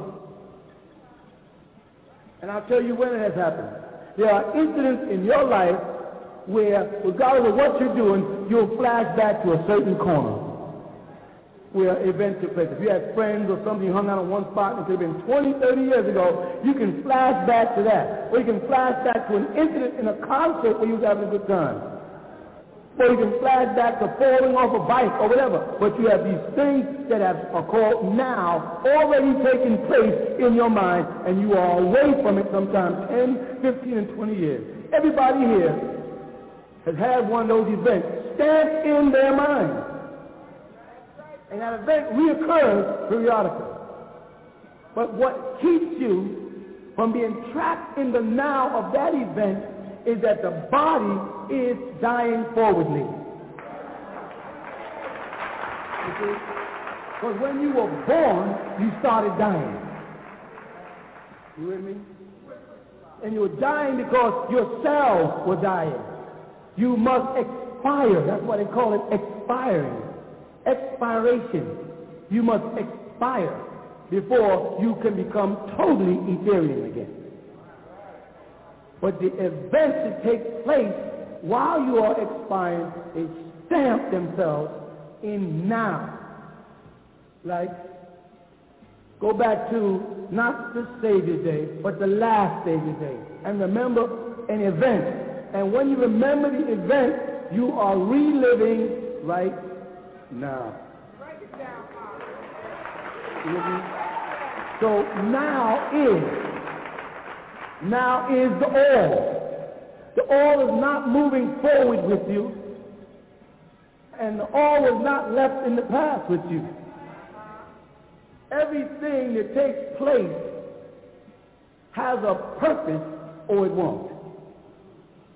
Light, for instance. Light was a necessity to exist within a certain period of time in the all. Light didn't begin with the all, because if light began with the all, then the all would be light. God, Allah, Om, Theos, Hashem, Adonai, Yahweh, Elohim, all of them are events in the all appropriated for specific time zones when they needed to be. That is why I said a few years ago, before you believed in Allah, He didn't exist. Before you knew of Allah, He didn't exist. Because all that really exists to you is you right now. And when you're talking to a Negro, and they're talking about what's going to happen, you tell them that's not important. What's importing, what's important, what's moving on is right now. And how much time I waste talking to you and what I benefit or lose while talking to you. Because whenever you come in contact with any two people, I mean, or any two people come in contact with each other, one is gaining and one is losing. If you give something to somebody, I don't care what they ask you, they're still just another human being, you've lost. If they give something to you, you've gained. How do you utilize now? If you come out here and you talk to me, I give you something that you take with you forever. It's like saying, see that puddle over there? Don't fall in it. So now when you leave me, and as you encounter people in each event of now in your life, you come to find out things I say become important at the moment. Meaning, someone starts a conversation and you say, that's interesting. Pop was just talking about that. Bam, you're right on. I need that now. they want to alter our now. Because we have a new zero time reference. We are altering time. For all intents and purposes, it all should be over. But it has just begun. All of my beloved brothers who preceded me, all of them, the messenger, the Honorable Elijah Muhammad, the prophet, Noble Drew Ali, the seer, Marcus Garvey, all of them were leading up to now, where we can start time from here. Yes, absolutely. Yes. I was um, wondering, can you elaborate more on the, uh, the, the, I think you said E1 plus E2 equals the light of the sun. Can you elaborate? Yes. Um, when you say E1, E2, and I know you like that subject because I watch your classes. You're pretty good. I watch you. You're pretty good teacher. Y'all guys are doing pretty good out there. Thank you. Um, when you say E1 and E2 equals the sun light, basically all you're saying is hydrogen and helium. Right? H1 is really hydrogen. On the other side of it, there has to be an etheric light for the other sun, Utu, the etheric sun. You have the manifestation of a sun on this side, and then you have a manifestation of an etheric sun on the other side, an energy light. Let me tell you what happens with that. In the um, Islamic world, touching on a base, you have what's called the star and crescent. You follow that? And they say that it's a symbol of the universe. The light symbol is this and it's this and it's this. It's the illusion. It's the lie. It's the confusion symbol. The reason why I say that, I'm going back to the sun, that's where I'm going there, is because when you see a crescent, you see that? And you put a star right here, or right here from your side, you see that in, in, the, in the crescent? I ask you, is that possible? Think before you answer, please. Don't be no, don't be no, don't, don't want to do You know what I mean? Want to know. Is it possible for the star to sit in a crescent? Why not? That's right. Because the crescent is a moon. And the whole moon is really there. You're just seeing a portion block. And stars are further away from us than the moon. So no star could get on this side of the moon without blocking it out. It's a symbol of deception. You follow? And identifies with the triple darkness on the other side of the ether. That there is a recognition of other suns. Now, on this side of the ether, you have H1 hydrogen. Right? Again, 554 million tons of hydrogen is changed into 550 million tons of helium each second on the sun. That means hydrogen combined to make helium 2, He. And as helium burns, it gives off more hydrogen. Someone had to make that sun. Someone had to create that formula because it could never reach the helium without some outside force bringing them together to start this tumbling process. So just like that sun on this side gives light, warmth on the physical plane, on the other side, ether 1 and ether 2 produces the light of the sun on the spiritual side. And the process is ether 1 changes into ether 2, which gives off bad information that is then rejuvenated into good information and gives off pure light. Let me tell you what I mean by that. When the man comes along that can take bad information and make it good information, he is the son of righteousness. When the man comes along that can take the teachings of the Nation of Islam, which has been corrupted information, and take that corrupted information and make it good information and healthy information for the people, that's the son of righteousness. When that man comes along that can take that Quran that has been tampered with and right the wrong in it, that's the son of righteousness. The same applies to the Torah. When a man comes along, he can take the teachings of the messenger or the prophet, Noble Drew Ali, and change those bad teachings into good teachings for you. That's the son of righteousness. But the man can take dead soil and the sun can come out and grow fresh vegetables in it.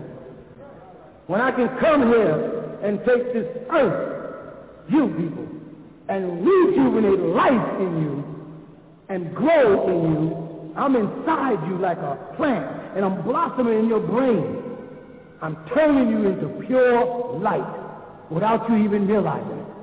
When that person comes, that person is called the Son of Righteousness. But the sad part about it he can only come at the end, like before, the great and dreadful day. Present represents the great and dreadful day when the messenger of Elijah Muhammad finished his mission. He had succeeded in turning the hearts of the fathers toward their sons. But the devil stepped in and disrupted it. And that's why I was necessary. I was off in my cradle in Ansar. I was not involved in what they were doing. But when they corrupted what he was doing for them, then it was necessary for them to take and bring the Yahweh or the Lord into existence that I may, as the Son of Righteousness, turn all of this bad to good. You were falling off the cliff and you had to be caught. Meaning, you were fed up you were being confused. You were being lied to. You were following along and you were seeing corruption in the mosque. You were seeing corruption in the synagogue. You were seeing corruption in the churches. They did not send a preacher. They did not send a religious man. I've been telling people for years, stop trying to judge me as a religious man so you can find fault in my character. I'm not a religious man. I am a teacher. Religious people don't work well with you. You need a teacher. Someone that will allow you to badger them just to give you the truth. Someone that will allow you to exercise all your egos at them just to give you the truth. You understand? So I incarnate here. So I can stand before you. And in all that you have been given, and all that you have been taught, and all that you read, and all that you think you know, when you come before me, you have to humble yourself. Because about how far the ladder you think you are, you know I can humble you. And it is better to have one man humble you and you rule all other men than to argue with me and be ruled by all other men. You follow me? It's better to stand before me as a father and let me chastise you and get you right and you look good in the eyes of everybody else than standing out there looking like a fool. Because when you see a brother on the street now in a bow tie, you follow? You be saying, he just don't know.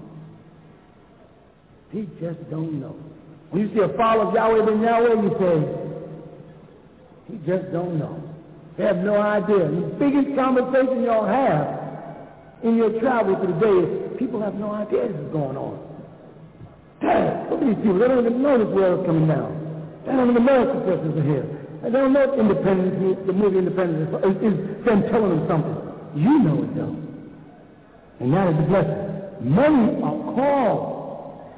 And I stood up in 1970 and I yelled and I called and I said, many are called, but few are chosen. When they get to sifting it, all of them left. Some of them are back in the street niggas. Some of them think, oh, he's so slick. He's this, he's that. No, I'm the man that's consistent in facts. Regardless of what you see me as, because you have me by religious eyes and said he's not a holy man. Heard he does this. He sings music. I can do that. I can do all of that. I'm not your preacher. I ain't your imam. I told him in Brooklyn, don't call me imam. I'm not no imam. Okay, imam. I'm not a religious person. I am simply a teacher. A man coming to right the wrong.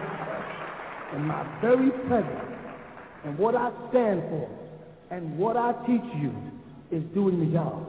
A job nobody can. None of y'all can do. And all those fools that left here, and all those that were fools that left here, all they can talk about is the teaching, not the teaching. They can talk about me and how much they don't like me and how I didn't do this and how I didn't do that. But one thing I always did was my job. Regardless of whether I neglected duty, a book was still coming out for the whole of our people. You follow what I'm saying? I have many people saying, you know, brother so-and-so misses you. I said, I don't remember him. Who is he? He ceased to exist in my world because I have a job to do that's bigger than you. They don't understand a person with a mission. They don't understand your insanity about your mission. They want you to be a person. And I always tell if I was a person, I wouldn't be the person I am. and you probably wouldn't want to talk to me. It's the person I am that makes you want to talk to me. And in being that person, I don't have time for you unless you are in my world, unless you want to make this happen, unless you want to help make this happen. Other than that, I don't have no time for you. And I'll give you enough time for you to see that I'm not there. I'm not playing. Oh, he's just this. You don't know me. I have died for you people thousands of times. My life has been on the line for you people thousands of. You understand? I am the only one who would get up. Nobody else got up and talked about the Farad. And all you saw it. And put my two said, man, the nation of I'm surprised they didn't kill him. You don't think I knew that? But guess what? My responsibility. Man, you translate your own Quran, man. I have to kill you. Guess what? I got a job to do. But then that's what's important to me. And the moment your life is less important to you than the job, you're going to see that everything in the universe works for you. As long as you got yourself out front, you want to party and have a good time and laugh and joke all the time, remember, you're going to be a failure. And you start doing for others more than you do for yourself, and you're going to succeed. You start putting yourself in front of everything. Put other people out. Give to other people. You know what I'm saying? And you're going to find that that power of love, that's the thing that controls me. People don't think because they don't know me. I don't express my love by, by, by sitting you on my lap and patting you. I, I express my love by making sure that you have a place to sit. You follow? The deal is I'm going to tell you the truth regardless of how bitter it is to others. I don't care how mad the Muslims get, defend it. Defend it with truth, not with a weapon. Defend it with truth. If everything I'm saying about Farad is not true, then you produce the facts. You follow what I'm saying? If what I'm saying about Islam is not true, then produce a book and prove it. I put a book out 10 years ago, 360 questions to ask the Muslim, they ain't answered it yet. All they're still trying to push is the Bilal Philip book. What does it deal with? Me, the teacher. That's because they think I am like their minister, the religious guy. I'm not. I'm a person. Play Monopoly with me and I'll cheat if I can win. Just for the fun of it. And that's my way of telling you, don't make me the preacher. We played baseball, I cheated. Say he's cheating. Pops is cheating. And he was having fun. The fool was the one saying, Pops is cheating. That fool will later go off and slander. I watch the people on the internet ignoring. They can't ignore me. They're too interested in what I have to say on the internet. The room captain, whoever says ignore him, the people are still asking me questions. Well, you see, they can't. I know that. You understand what I'm saying? I know they can't ignore me. They can't help. They're waiting. To, wait, Sunday, they're waiting for me. Our room is so full that people are mad at us. Who is this Malachi person? The only thing wrong is you people not coming and saying, that's God.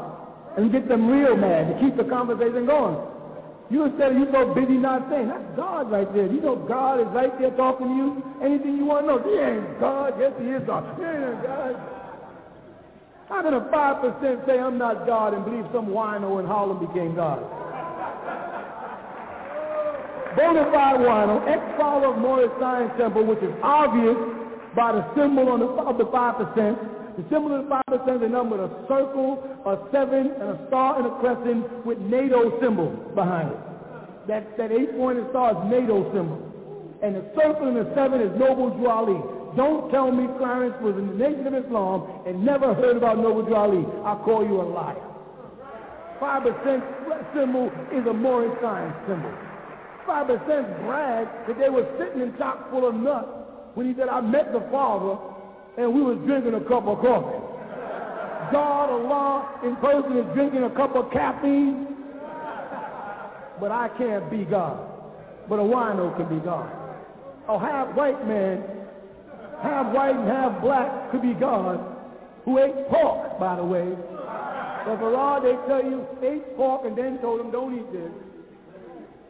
He can be God, or Allah, and I can't be God. Yeah, yeah. You got some yuppie on the cross with a 1960 hippie hairstyle called Jesus. He could be God, and I can't be God. Who y'all fooling, man? And only one of all those gods that show and prove they're God by their works is me. And nobody touched all the scriptures. I ain't met a teacher yet. Ask your teacher, why hasn't he translated the Quran for you himself, his way to support what he teaches? Even if they say he translated the Quran to support his teaching, say then why didn't your teacher support his teaching with his Quran? And while you're talking, say, why, wait a minute, now you ask the Hebrew, why didn't Yahweh ben Yahweh translate the Torah instead of putting up some old phony book that looked like his own translation, some drawing sketches, and call it their Bible from the King James Version? And then turn to the Hebrew Israelites and say, why haven't Ben Ammi Carter, and then turn to the Israelite church and ask, why haven't Ermi, and keep on turning around and say, how come none of your Christian preachers ever took the time to translate the scripture so we could see what it says? Why that man? Where do you get the time to do all of this? Meanwhile, writing a hundred books a year, covering every subject that they ask. I write books based on what people ask you. As I listen, oh, you want to know about that? I'll tell you more than you want to know. I had one person say to me, how come I didn't go to a debate with Siraj Wahaj? Do you know what would happen to Siraj if you mentioned a debate with Imam Isa? You make that man nervous and sick. He start getting sick. Ahmed Deedat then died, and that was their last hope for lying and messing stuff up. They cannot deal with us. I heard a joke. Might have heard. I thought this was funny. Heard it It says, not put it in our language, right? It says that there's a Nuwaubian who's us, and a Christian who's them camping together in the woods. And a bear comes. Correct? And as they get to running from the bear, the bear takes chase. And they're running. And they're running. And the Nuwaubian looks over to the Christian and says, what you going to do now? He says, I'm going to pray. You know what I'm saying? He says, Well, what you going to do? You know? Because that bear is catching up with us. You follow? And Wapian says, I don't have but one thing to worry about. The Christian says, what? Your religion? He said, no. beating you in running. you understand what I mean? That's the real deal. Right, you keep praying and I'll keep running. Your race is against the bear. My race is against you. you, you try to outrun him. I'm just going to outrun you. And we'll see. Shalom.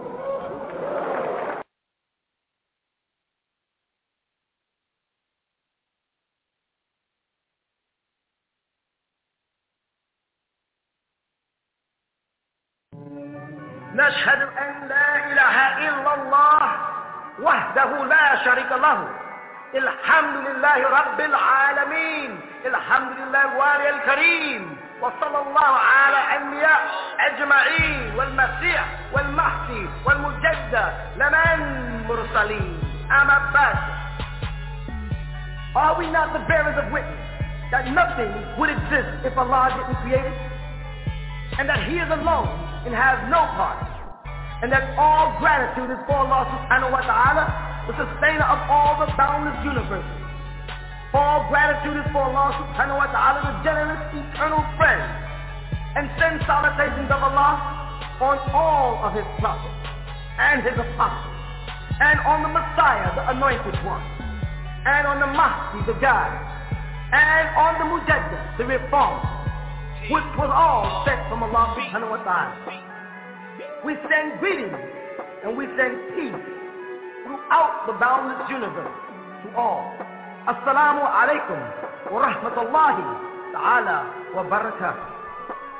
The man of the hour, airing seven days a week at 4 p.m. Eastern Standard Time on WGAG Radio. I ain't prove the existence of the Most High. Okay. Question.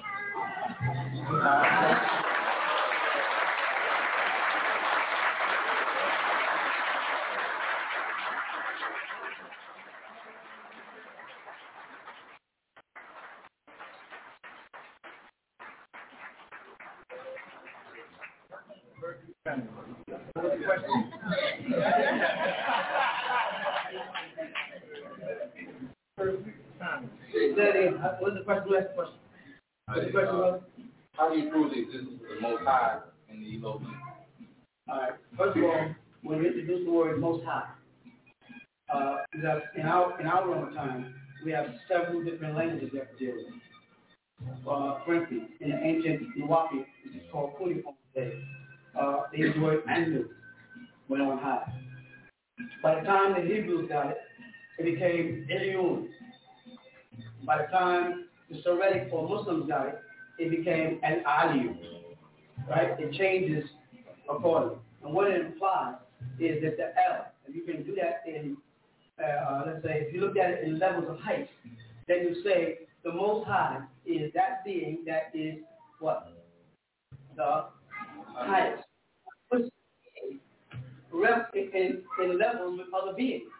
So in order for Allah subhanahu wa ta'ala, the Muslims say, to be the Most High and Ali, then there must be other beings that he was weighed against to attain that position. You follow that? That's what I try to explain to the Muslim world. When they say Allah is Ali, one of his attributes, Allah is the Most High, Allah is the highest. You have to say highest of who or what. Know the highest of something unless there's something compatible to you or something that was a challenge to you and you have what? overcome it. You understand what I'm saying? So when Melchizedek, the way the Bible translates the name, met Abraham, right? He taught Abraham about Elyon, Elyon, El in the Torah. Right? The Most High, the highest. Because Ibrahim, or Abraham, or Abraham, the language game again, was already worshiping as a Chaldean. He already had a religion. He already prospered. He goes in the Torah or Tanakh. They tell you that he fell on his face and he prayed before those Hittites when he was buying a tomb for his wife. So he understood prostration already. So he understood prayer already. But Melchizedek had to come and tell him get back to the worship of Anu. Now, why would I say Anu when they use Elyon El in the Tanakh or the Torah? Because Melchizedek was not a Hebrew. When Melchizedek was speaking, he was speaking as Melech Zodak. He was speaking as in Hebrew, we say Malach, an angel who is Sidar, who is righteous or just or justified, who deals just. So he wasn't speaking as a Hebrew or an Israelite or a Muslim. He was speaking as a Chaldean. You follow that? Meaning he was speaking to Abraham, who your Bible says was a Chaldean. or of Chaldea. They also say he was an Aramean. What they use in the Tanakh is the word Syrian. But if you look into the Hebrew of it, you'll find the word Aramean, of Aram from Genesis 10. So all these people were speaking one of the dialects that was given to man. You with me? And so he would have been speaking to Abraham before Abraham became a Hebrew.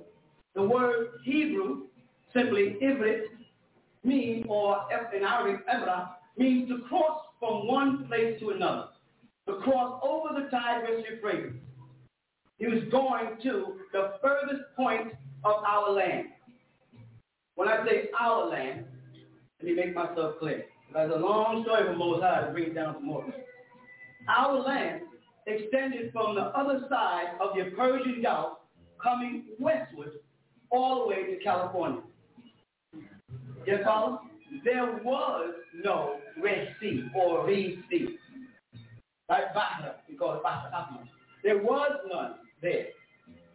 There was no Atlantic Ocean. Continental drift and continent drift resulted in land masses moving. Thus, there was no Africa. There was no separation called South America. All those pieces of land, when pushed back together, will give you one bland spot of water in the center. And that bland spot today is off the coast of what they call Bermuda. You with me? Was all was all part of what later was they ancient called the Yucatan. Beneath the Bermuda is now what they refer to as the Bermuda Triangle. A magnetic field. That was the capital of our kingdom. That was, took place in Sumer and Egypt and this land, the land of the frogs, some call it a maxim from the word Mexico. That's just one of the names. All that was called Genawa. Genawa is what we call it. And we sectioned it off in the parts based on the people were there. I don't want to go too far from Most High, so I'll come back around to that part later. So when Abraham started his journey, he encountered a man who the Bible cannot account for genealogy speaking, a man called Melchizedek. The man is also mentioned in Moses' time. The man is also mentioned in the book of Hebrew in Jesus' time as being after the order of Melchizedek. You follow? This was, of course, an incarnated being. We do believe in reincarnation and incarnation.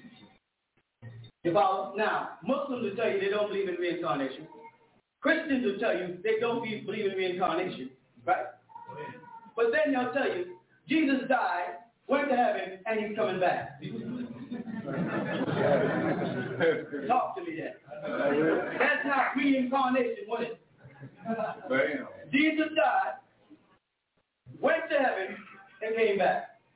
Lazarus died, went into a tomb, was wrapped, buried, spiced. Jesus came three and a half days later and called Lazarus back to life. Back in the same cardinal, cardinal body. What is that? That's reincarnal body. Reincarnation. You know All right, so we have a being, Melchizedek, who reincarnates from body to body. He comes at a crucial time amongst his own. raised up for you from among, from amongst you. But the key word in that last one was out of the east unto the west. You with me? Now, certain groups of people would like to make you think their leader or their teacher is that man when they were born here in America. Make it plain. Whether it be Jacksonville, Georgia, or North Carolina, or Jamaica, West Indies, I've named three prominent brothers who I love dearly. They were all born here. And I had to. I had to do this book, postgraduate lesson. I had to do this book, Sheikh Daoud versus Master W.D. Fard. Because they at one point were saying that this man, Master Farad Muhammad, Fard Muhammad, Fahd Muhammad, Fard Muhammad, Khalid Muhammad, or whatever way they want to spell his name, was the most high amongst you, the wisest amongst you. And because they said he came from the east, he started to fit the mold of the prototype that would come to save his people, or save those which were lost. But it says in Matthew, you'll come out of the east unto the west, so shall the coming of the Son of Man be. He be born there and come here. I was born in Nubia. Tried and proven. Allah subhanahu wa ta'ala that the Muslims call upon, while we were in the school of Islam, and I'll address that if I time, put me in a position where I was the most hated, dark-skinned, olive-toned Islamic teacher in America. I was the most criticized. I was the most critiqued. They were asking me questions about who makes up my bed. Who cuts the lettuce in the pot in my house for myself? Where's my mother? Who is my mother? Where is my father? Who is my father? Where were you born? When did you take your shahada? How long have you been a Muslim? Are you Sudanese? Are you American? After off the disco singer? Are you Imam Isa? Are you Rabboni Yeshua? Do you call yourself Christ? Do you say you are God? Questions they didn't dare ask any of the other leaders. I ain't never heard nobody yet ask Minister Louis Farrakhan about his private life. But me, I was put to test, tried and proved. And I had to prove it by producing documents. So the Sunni Muslims went out and said, oh man, we know him. That's Dr. York. His name is uh, Dwight. He was born in Brooklyn somewhere. you remember that guy? So I went on back to Sudan, Beladi, Wahusnu, Shahadati, Beladi, and got my birth certificate. Had to go back to the files and hunt it down. Because I was born in 1945 when they did everything by hand. There was no computers. I can't tell you what I had to go through the Hall of Records. But as an Ansar, the most recognized clan in Sudan, it made it easy. And when Sayyid Sadiq, the prime minister standing beside me, it made it a little easier. Was of course you. You follow? So I went and got the birth certificate and I printed a book and I said, here's my birth certificate in the book. Oh, he made that up. They got the seal of Sudan on it. He got the signature of the man who approved it. When I had to get, you have to get a photostat copy, not giving you original, give you with a seal. Oh, he made that up. I know. And I know a brother named Lukman, who was in State in 19, what is it, 65 or 65, when he took his Shahada, I was there. I had to go into the files of records and check out was dead now. I had to get back in touch with Mother Khadija's wife at the Islamic Mission of America 143 State Street in Brooklyn and get inside the files and pull out my identification card. Did you say that? And it shows, June 12, 19... 57 Chef Sheddaw gave me my card. Most of the guys who were asking me the questions were babies at the time, breastfeeding.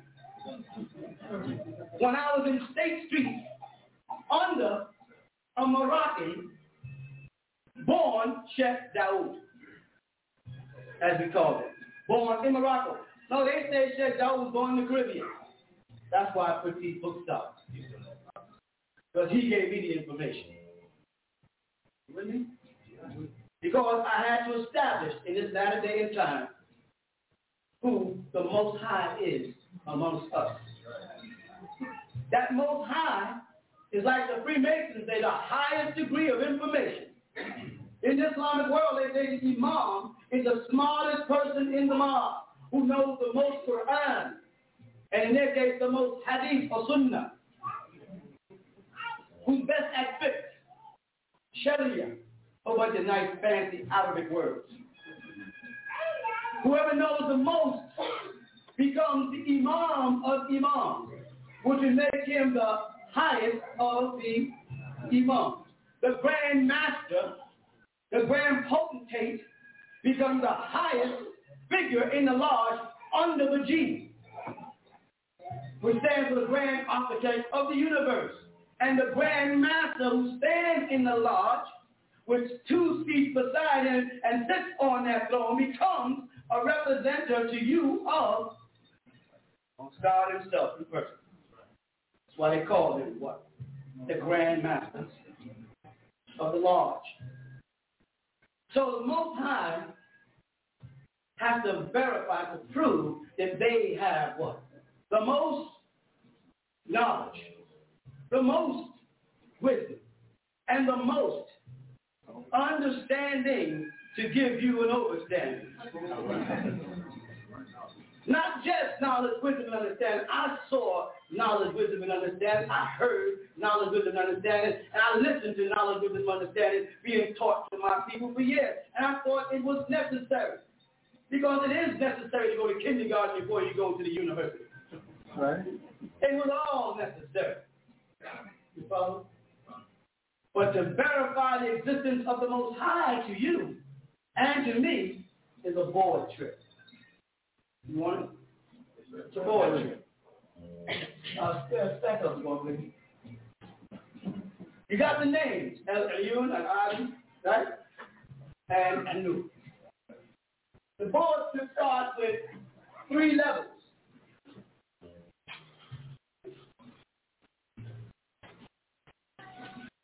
This is level three, two, and level one. This level here is earth. I'm sorry. This level here is sea. This is earth. And what is this to be? Sky. You want to say heaven, I know. the word heaven is a Latin word, haven. It also implies a docking point in a marina. This is why in Islam, the first thing that was said to Muhammad 1400 years ago was, Ya Muhammad, Iqra. Iqra, read. The first thing you find in the book of St. John is, in the beginning was a word. You know? And the first thing that happens in Genesis is a conversation. They don't understand the key to unlocking all your problems is in language. And all the leaders won't take time to master the language. Something is key. We're going to check this. Y'all with me? Now, in ancient Egypt, we have Shu, right? We have Geb, and we have Nun. With that, that, that's the deity of the sky, the deity of the earth, and the deity of the underworld, which becomes it when when the uh, Greeks stole it and changed Hophit, which is Thoth, over to Hermes. They also changed all the names, and they changed this one here to Zeus. This one here, the earth. I'm sorry, the sea to Poseidon, and the earth which they call the earth Hades. Hades, which is the word they use for hell.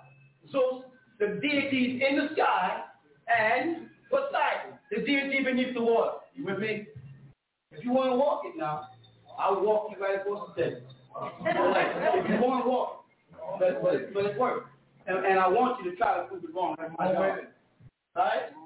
I can take this out in many cultures and give you many different names. But that would lose you and waste time. What I want to take you to is the reality that every culture and all cultures acknowledge this state here, the Most High. The Greeks call it theos. That's the word in your Bible in Greek for God, theos. And it's running synonymous with Elohim, the way they use it. But they have kurios also, the Lord. You got that? There's theos, that's the Greeks. The Elohim is the more modern version taken from Nephilion, Hebrew word Nephilah, to come down, Genesis 6. The Nephilah, as, as it be called, Nephilians. Or the word Jabbar, from Jebalians, from Gibor, from the mighty ones, also Gibor used in there, where the word algebra comes from, which goes back before the Muslims, because it's in the Torah, in Genesis chapter 6 as Gibor. So, so not some guy did not invent algebra who was just some Muslim. All that happened before Islam. Most of the time when Muslims are telling you about the accomplishments of Muslims, they're talking about pre-Islamic times. They say mathematics was created by Muslims. The cipher was created by Muslims. They're talking about so-called Arabs before the coming of Muhammad. So it had nothing to do with Islam. It had to do with the Arabs who lived in Arabia before Muhammad was even born. Muslims, since they've been here, hasn't invented nothing but terrorism and confusion because the religion of Islam confines the mind to the Quran and Hadith. It doesn't open up for science. I taught Islam for 25 years. أنا أتكلم لغة العربية الفصحى والدرجة كثيرة. ذلك لغتي من أولى إنجليزي. فهمت؟ That was my language before English. So these teachers don't have a clue on what's really going on. I can start anywhere you want. But everybody recognizes the Neteru the Egyptians, the Nephilim, the so-called Hebrews. You follow that? The Theos, the Greeks, the Malaika, the Arabic, or angelic beings, or heavenly hosts. You understand? And those beings descended down to earth. When they got here, they came here in what's referred to as a ru'ah or a ruh, in a soul or spirit state, an etheric body. The essence of you when you look in a mirror long enough and you realize you're looking from the inside out at your body. If you don't believe me, try it. Stand in the mirror and stare and look at yourself and keep talking to yourself. And you'll get a realization that the real you is on the inside looking out. This body is a bacteria that's plaguing the soul, the essence of you. In your Bible it says, man, what? I shake man of dust the ground and breathe into the breath of life, and man became a the living part of you is called Nafish Hayim or Hayat, the life force. Language is key. You understand me? So you descended down. But before you came down, the beings from above on high, Anu, in Yiddish, went on high, said if you stay on earth too long, you're going to lose contact with your divinity. You're going to become lured by the attraction of this physical world. You understand? So two schools of thought exist. The greater and the lesser mysteries. You stay with me? Yeah. Here we go. The greater mysteries teach as Yeshua, Isa, Jesus, Sananda, Tammuz, whatever name you want to give them, whatever cult they get, that your path is back to the bosom of the Father. He says it. He says, I am the way, the truth, and the life. No one gets to the Father but by me. That he was merely the chauffeur to the Father. You follow that? But then he said, I and the Father are one. When you see me, you see the Father. And I am not greater than you. And you'll even do greater wonders than I. And I got to go prepare a place for you that where I may be, you may. So certain men, or women, and or women, are destined for a journey from here back to the bosom of the Most High. And certain men and or women are destined to stay here and worship. Some beings are perfecting themselves to become God, and other beings will always worship God. People of the lesser mysteries are the religious people. They worship God in spirit and in truth, away from themselves. People of the greater mysteries are like the uncut stone that's on that side, ashlar, that becomes cut to become a perfect stone. Become a part of the building block of the Most High put. You with me? Some of you here are of the lesser mysteries, and some of you here are the higher mysteries.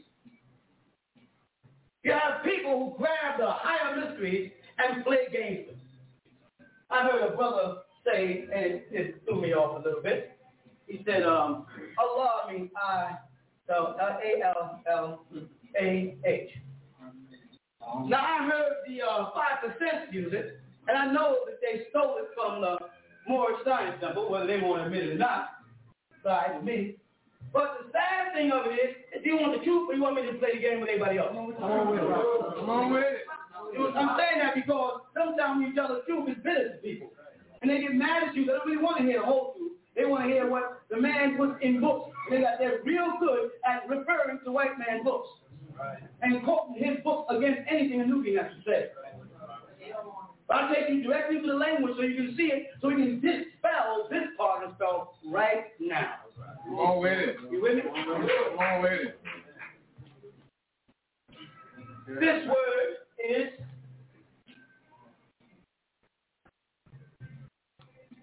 say Raos. I can write it with the Ali or I can write it with the Wa. Sabah. Raos. And it means head in Arabic. This word is Zarur. Zarur. And it means arm in Arabic. This word is Rajul. Riddle. And it means leg in Arabic, the ancient language, as well as in Hebrew. Got it? Now, if we're saying we are Asiatics, right, and that the mother language was Arabic, correct? And then we make references to phrases like arm, leg, leg, arm, head, and say that we are right and exact, then that should match up in Arabic, not in English. A new language. Come on with it. English didn't even exist back Right. then. So you grab an Arabic name, Allah, and add on English words, arm, leg, leg, arm, head, Don't make sense. and sound head. You understand? The unification is here. The power to bring all those forces, all those incarnations into one being to come back out and solve the problem, whether you accept it or not. I'll tell you what I mean. That means the abbreviation of that one, Darul, for arm in Arabic is Azbet, which is equivalent to a TH. And that is a Re or a Ra, which is equivalent to an Ara. And this would be another Ara. And this one would be another TH. And this would be another um, another Ara. So the word is TH, Ara, Ara, TH. Not um, um. Go ahead, man. You with me? These type of teachings must be stopped. Not by force, but by fact. You've got to learn this. Gets up in front of you and pretends to know something, you get that hold brother. That's not right knowledge. That's good information. The kids might like it in kindergarten. You let kids in kindergarten play with toys, hand sacks, Simon changes. You let them build blocks in a sense so they can build the block. But it's not facts. And they say something like, Sam, I am, I am Sam. You say, well, okay, it's learning English. Now you walk down the street and say, Sam, I am, I am Sam. Nobody will understand what you're talking about. But that kindergarten level, so you let Dr. Seuss, Zeus, you see, get in there. it doesn't frighten you. But now we are at the end of time when all the so-called great teachers have taught what they came to teach. They all have so-called finished what they that everything the Nation of Islam is going to teach has been taught. You understand? Everything that the good brother Noble Drew Ali himself was here to teach has been. The same applies to the gods of the earth, father, saints, and etc. And as I watch with a keen eye at all the teachings out there, I wait to hear that something new or that something special that would let me know that another God had incarnated.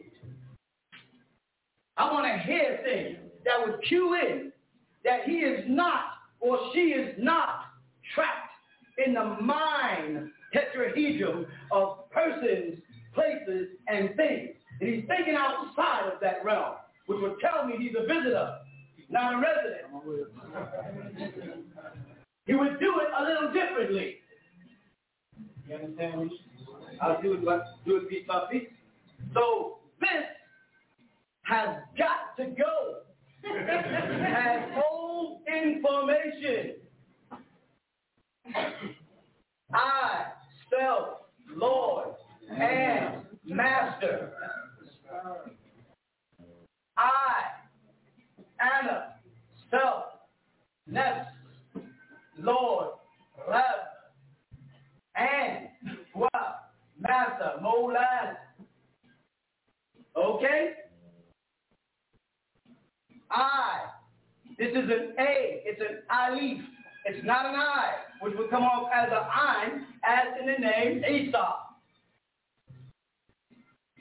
Where they write I-S-A in their own books.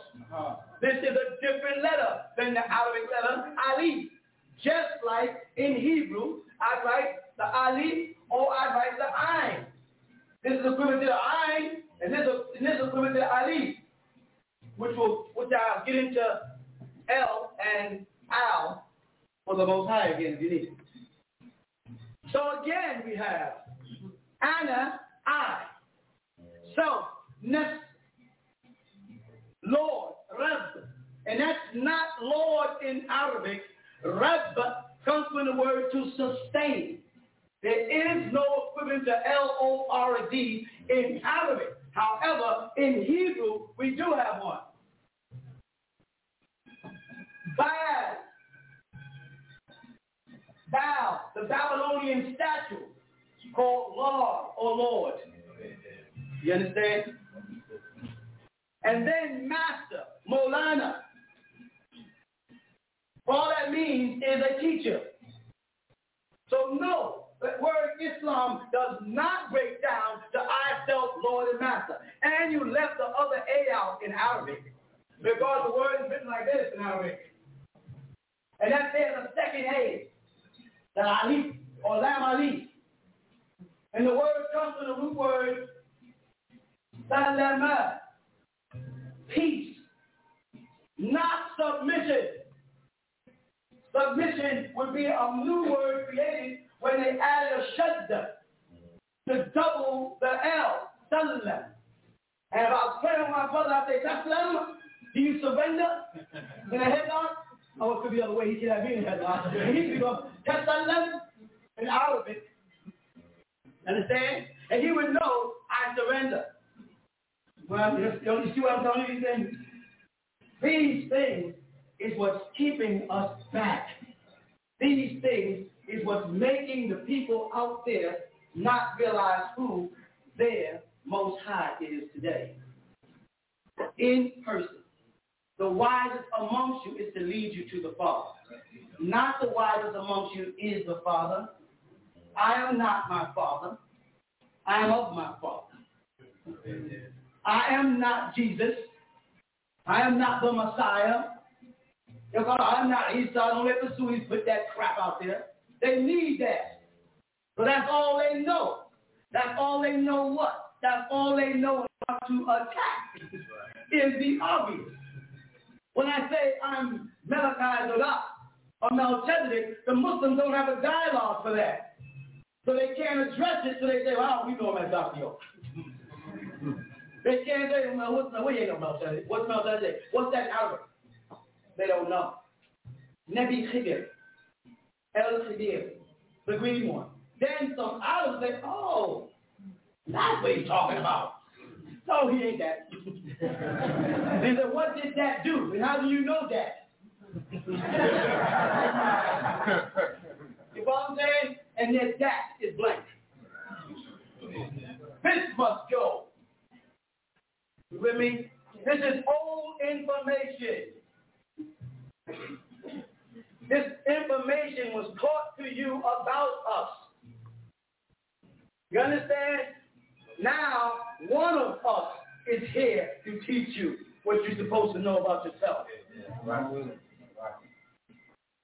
And I'll tell you how it happens and how it happens. All right? It starts up here in another realm. The Quran calls it ilyun. Muslims nowhere in any of their tafsir, which means explanations of the Quran, have been able to explain what that meant. They all evaded. Oh, it's a place where good records are kept. You say a place like in Makan, a place? And then you know a place, Makan. So where is this place? It's in heaven. They want to go into mythology. When you try to confine it to the fact of, so are you saying there is an Allah who was here on earth and created beings with the help of his angels, and then as the Quran says, he left the earth and he went to the heavens to sit on an ash, a throne? Can you do that with me? They go, yeah. So there is a throne somewhere in heaven where God sits on it? Yes, and God has a buttock to sit. Blasphemy, yell. But it's fact. You say God is in heaven? I say God is heaven. Because if God is in heaven, then heaven is bigger than God. You with me? And how could heaven be bigger than Allah? But they'll say, oh, it's the Almighty. He's in, deep, inside the heavens. So if Allah, if Allah is inside the heavens, he's who's the biggest? And Allah is inside the heavens, and the heavens must be bigger than Allah, then Allah is not who Akbar. Allah is Akbar, they say the greatest. That's not, that's not what the word translates. The word Akbar comes from the word Kabir, meaning big. The biggest, or the oldest. So if Allah is Allahu Akbar, then he is the biggest and oldest. You can leave that off. You follow what I'm saying? And how could he therefore be in the heaven? How could Jesus' Father be in the heaven? Wouldn't he be the heaven? Wouldn't he be the all? Wouldn't all things be within him and nothing outside? El Kalum. And you too should say, I am in the all. And all is in me. Not and the all is in me. But I am a part of the all. The all is a part of me. That's what they're saying. That's taking you to the next level of divinity as a quantum existing being. You follow? All right. So now, these beings, according to your Bible, came down as we spoke about last week and was hovering above the water. You know what Genesis said? And the Spirit of God moved upon the surface of the water. God was not moving on the land. God was not standing on the land. God was moving on the surface of the water. You see why the Christians got that Jesus walk on water? Because they had to try to make him look like God. You understand? They want to put his father out of position and put his son in, like all corporations do. It didn't work. Now, but what did it say? Upon the face of the deep. That means the deep is dealing with the sea.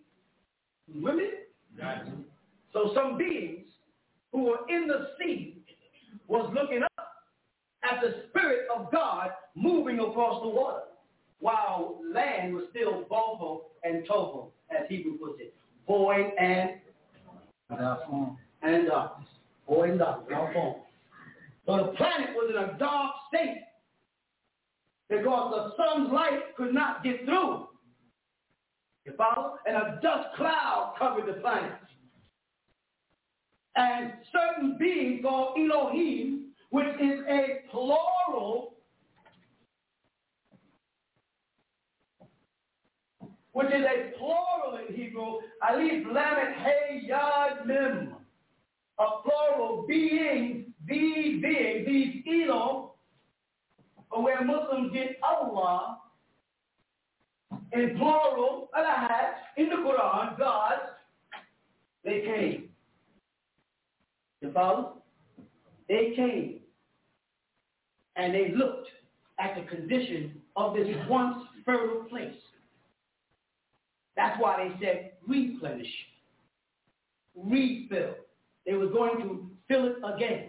It's like when you have a swimming pool in your backyard. You follow? And you dress it and prepare it in the summer, and when the winter comes, you cover it up and all kind of mildew comes. Come the season again, you got to clean it away, pull the cover off, let the sunlight come in, clean out the pool, get all the mildew and the fungus out, put in fresh water and chemicals to make it usable again.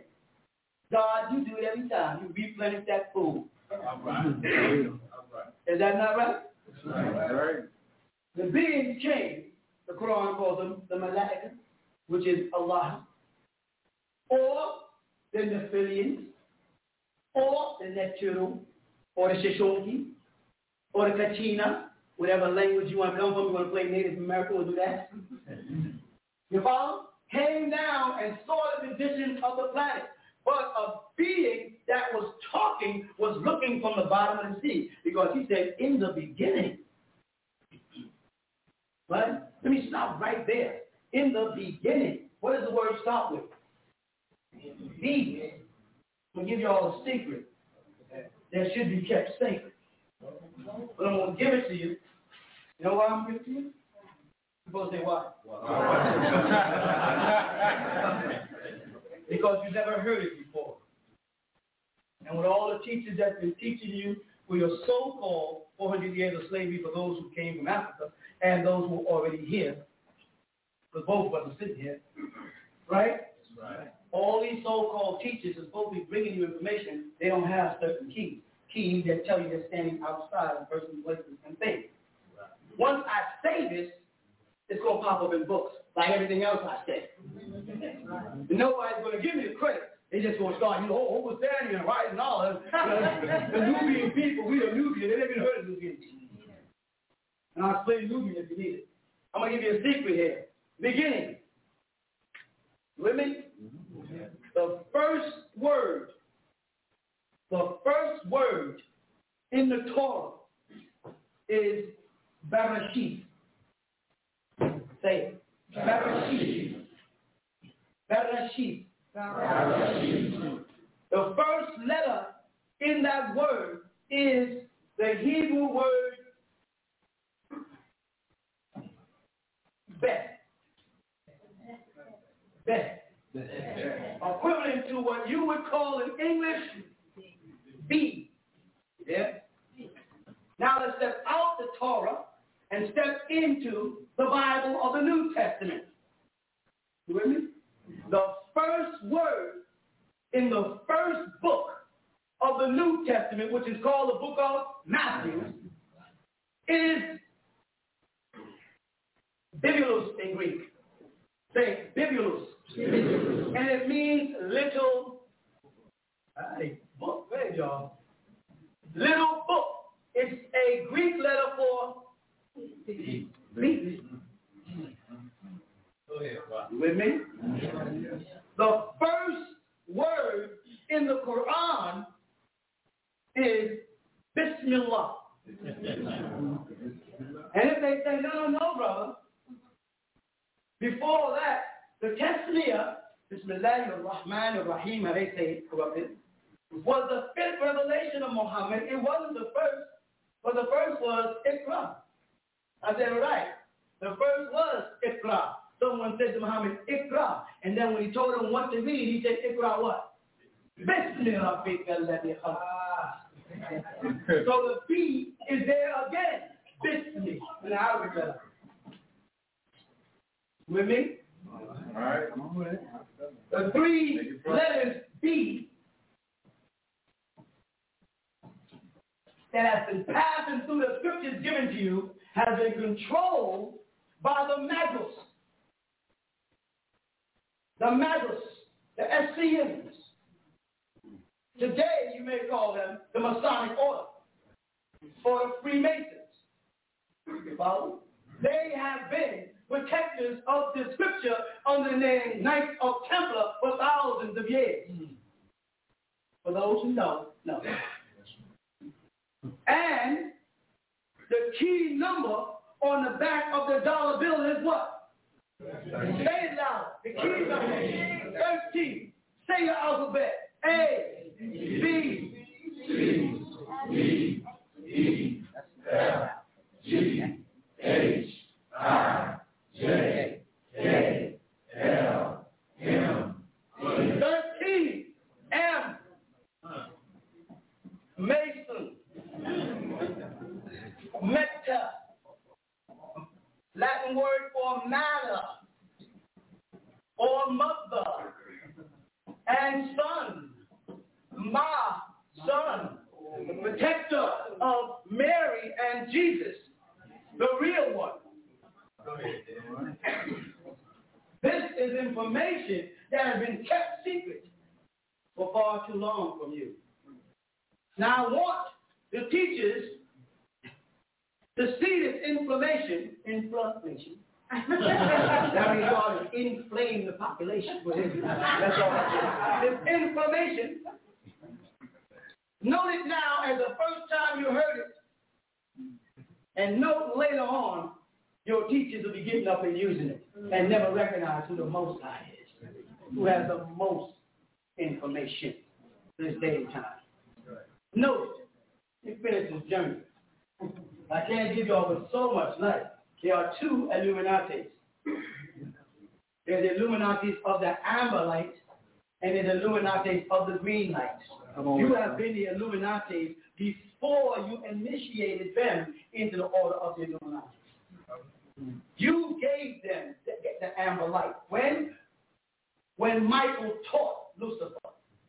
And Lucifer rebelled in the heavens and was cast down here.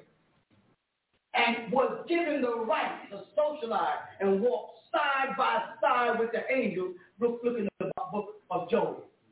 When the angels go back to the heaven, Lucifer's with them again. After all he's done, as a Luciferian, he's still an Elohim. He's just a Wah, not a Yah. Wah and Yah is where they get the word Yahweh from. Yah is a cuneiform for good, mm-hmm. and Wah is a cuneiform for disagreeable or evil. Yahweh was Tammuz's name, as he brought the Indalites and the Inkyites into one family, or Upper Egypt and Lower Egypt into one family, Ammon and the Rock, which goes into another story. Make it plain. So these beings, Shu, the heavenly ones, came down to earth, you follow, and mixed in with human beings. And some of them married the daughters of men and produced mighty wise Gebarim, children. Genesis chapter 6. But the claim was that Tammuz, referred to as my spirit in Genesis chapter 6, will not always be with man, for he is also flesh. His days shall be 120. The lifespan of the Elohim is 1,000 years each of your time. But he had to leave at 120. That's Genesis chapter 6. That's not talking about Jesus. My spirit should not always trouble man, for he but flesh. The day to 120. Come on with it. That's the Tammuz that's been assigned to you by the Anunnaki. A name they don't want to talk about. Zecharia Sitchin. And these guys are now talking about Anunnakis in this later day and time. Because they knew that ancient ones were coming forth again. They knew that incarnations were going to start happening again. They knew they had to drug you. They had to suppress you. They had to intoxicate you with alcohol beverages. And when that didn't work, as old days, our fathers and grandfathers stayed drunk off of brew. when that was not strong enough to suppress the God in you, you know, they moved on into heroin. Mm. And all throughout the 50s and the 60s, they had us down on heroin. And when heroin couldn't hold us down but we could kick heroin, they came on with a new method, a methadone. Was supposed to kick the heroin and it got you addicted to the methadone. And that couldn't hold us down. So they came out with dust prepared for angels to sprinkle over you. it was sprinkling angel dust over our neighborhoods. Have us hallucinating, so they knew the power of the hippocampus area in our brain, and that was a contact with the Most High. So they got the hallucinatory part of our brain deadened by drugs. and when you couldn't afford angel dust, and you couldn't afford cocaine, they lowered the price and said, crack it. Penetrate that skull by any means possible. Crack his head open. Eat his brains. And we start burning ourselves out on a pipe of crack. You know what? You're kicking that too. Yeah.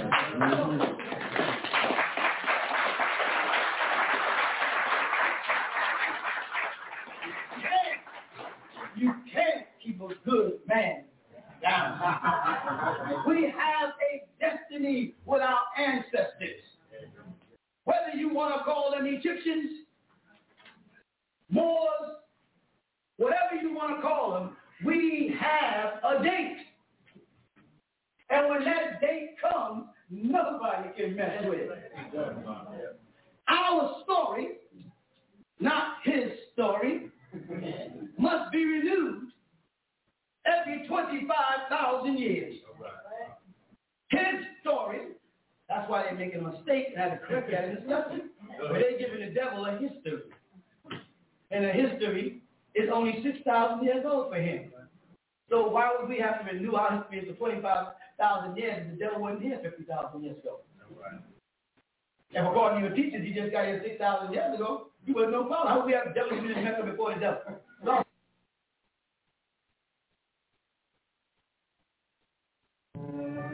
نشهد أن لا إله إلا الله وحده لا شريك له.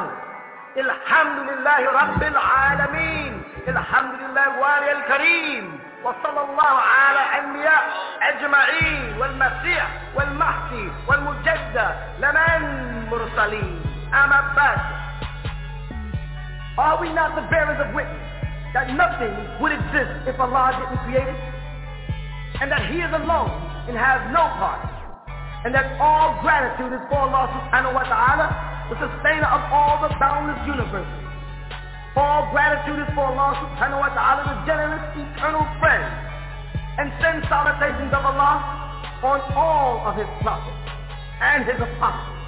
And on the Messiah, the anointed one. And on the Mahdi, the guide. And on the Mujaddid, the reformer. Which was all sent from Allah subhanahu wa ta'ala. We send greetings and we send peace throughout the boundless universe to all. Assalamu alaikum wa rahmatullahi ta'ala wa barakatuh.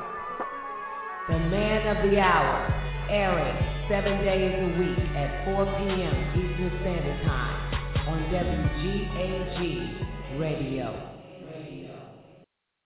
Real nigga radio.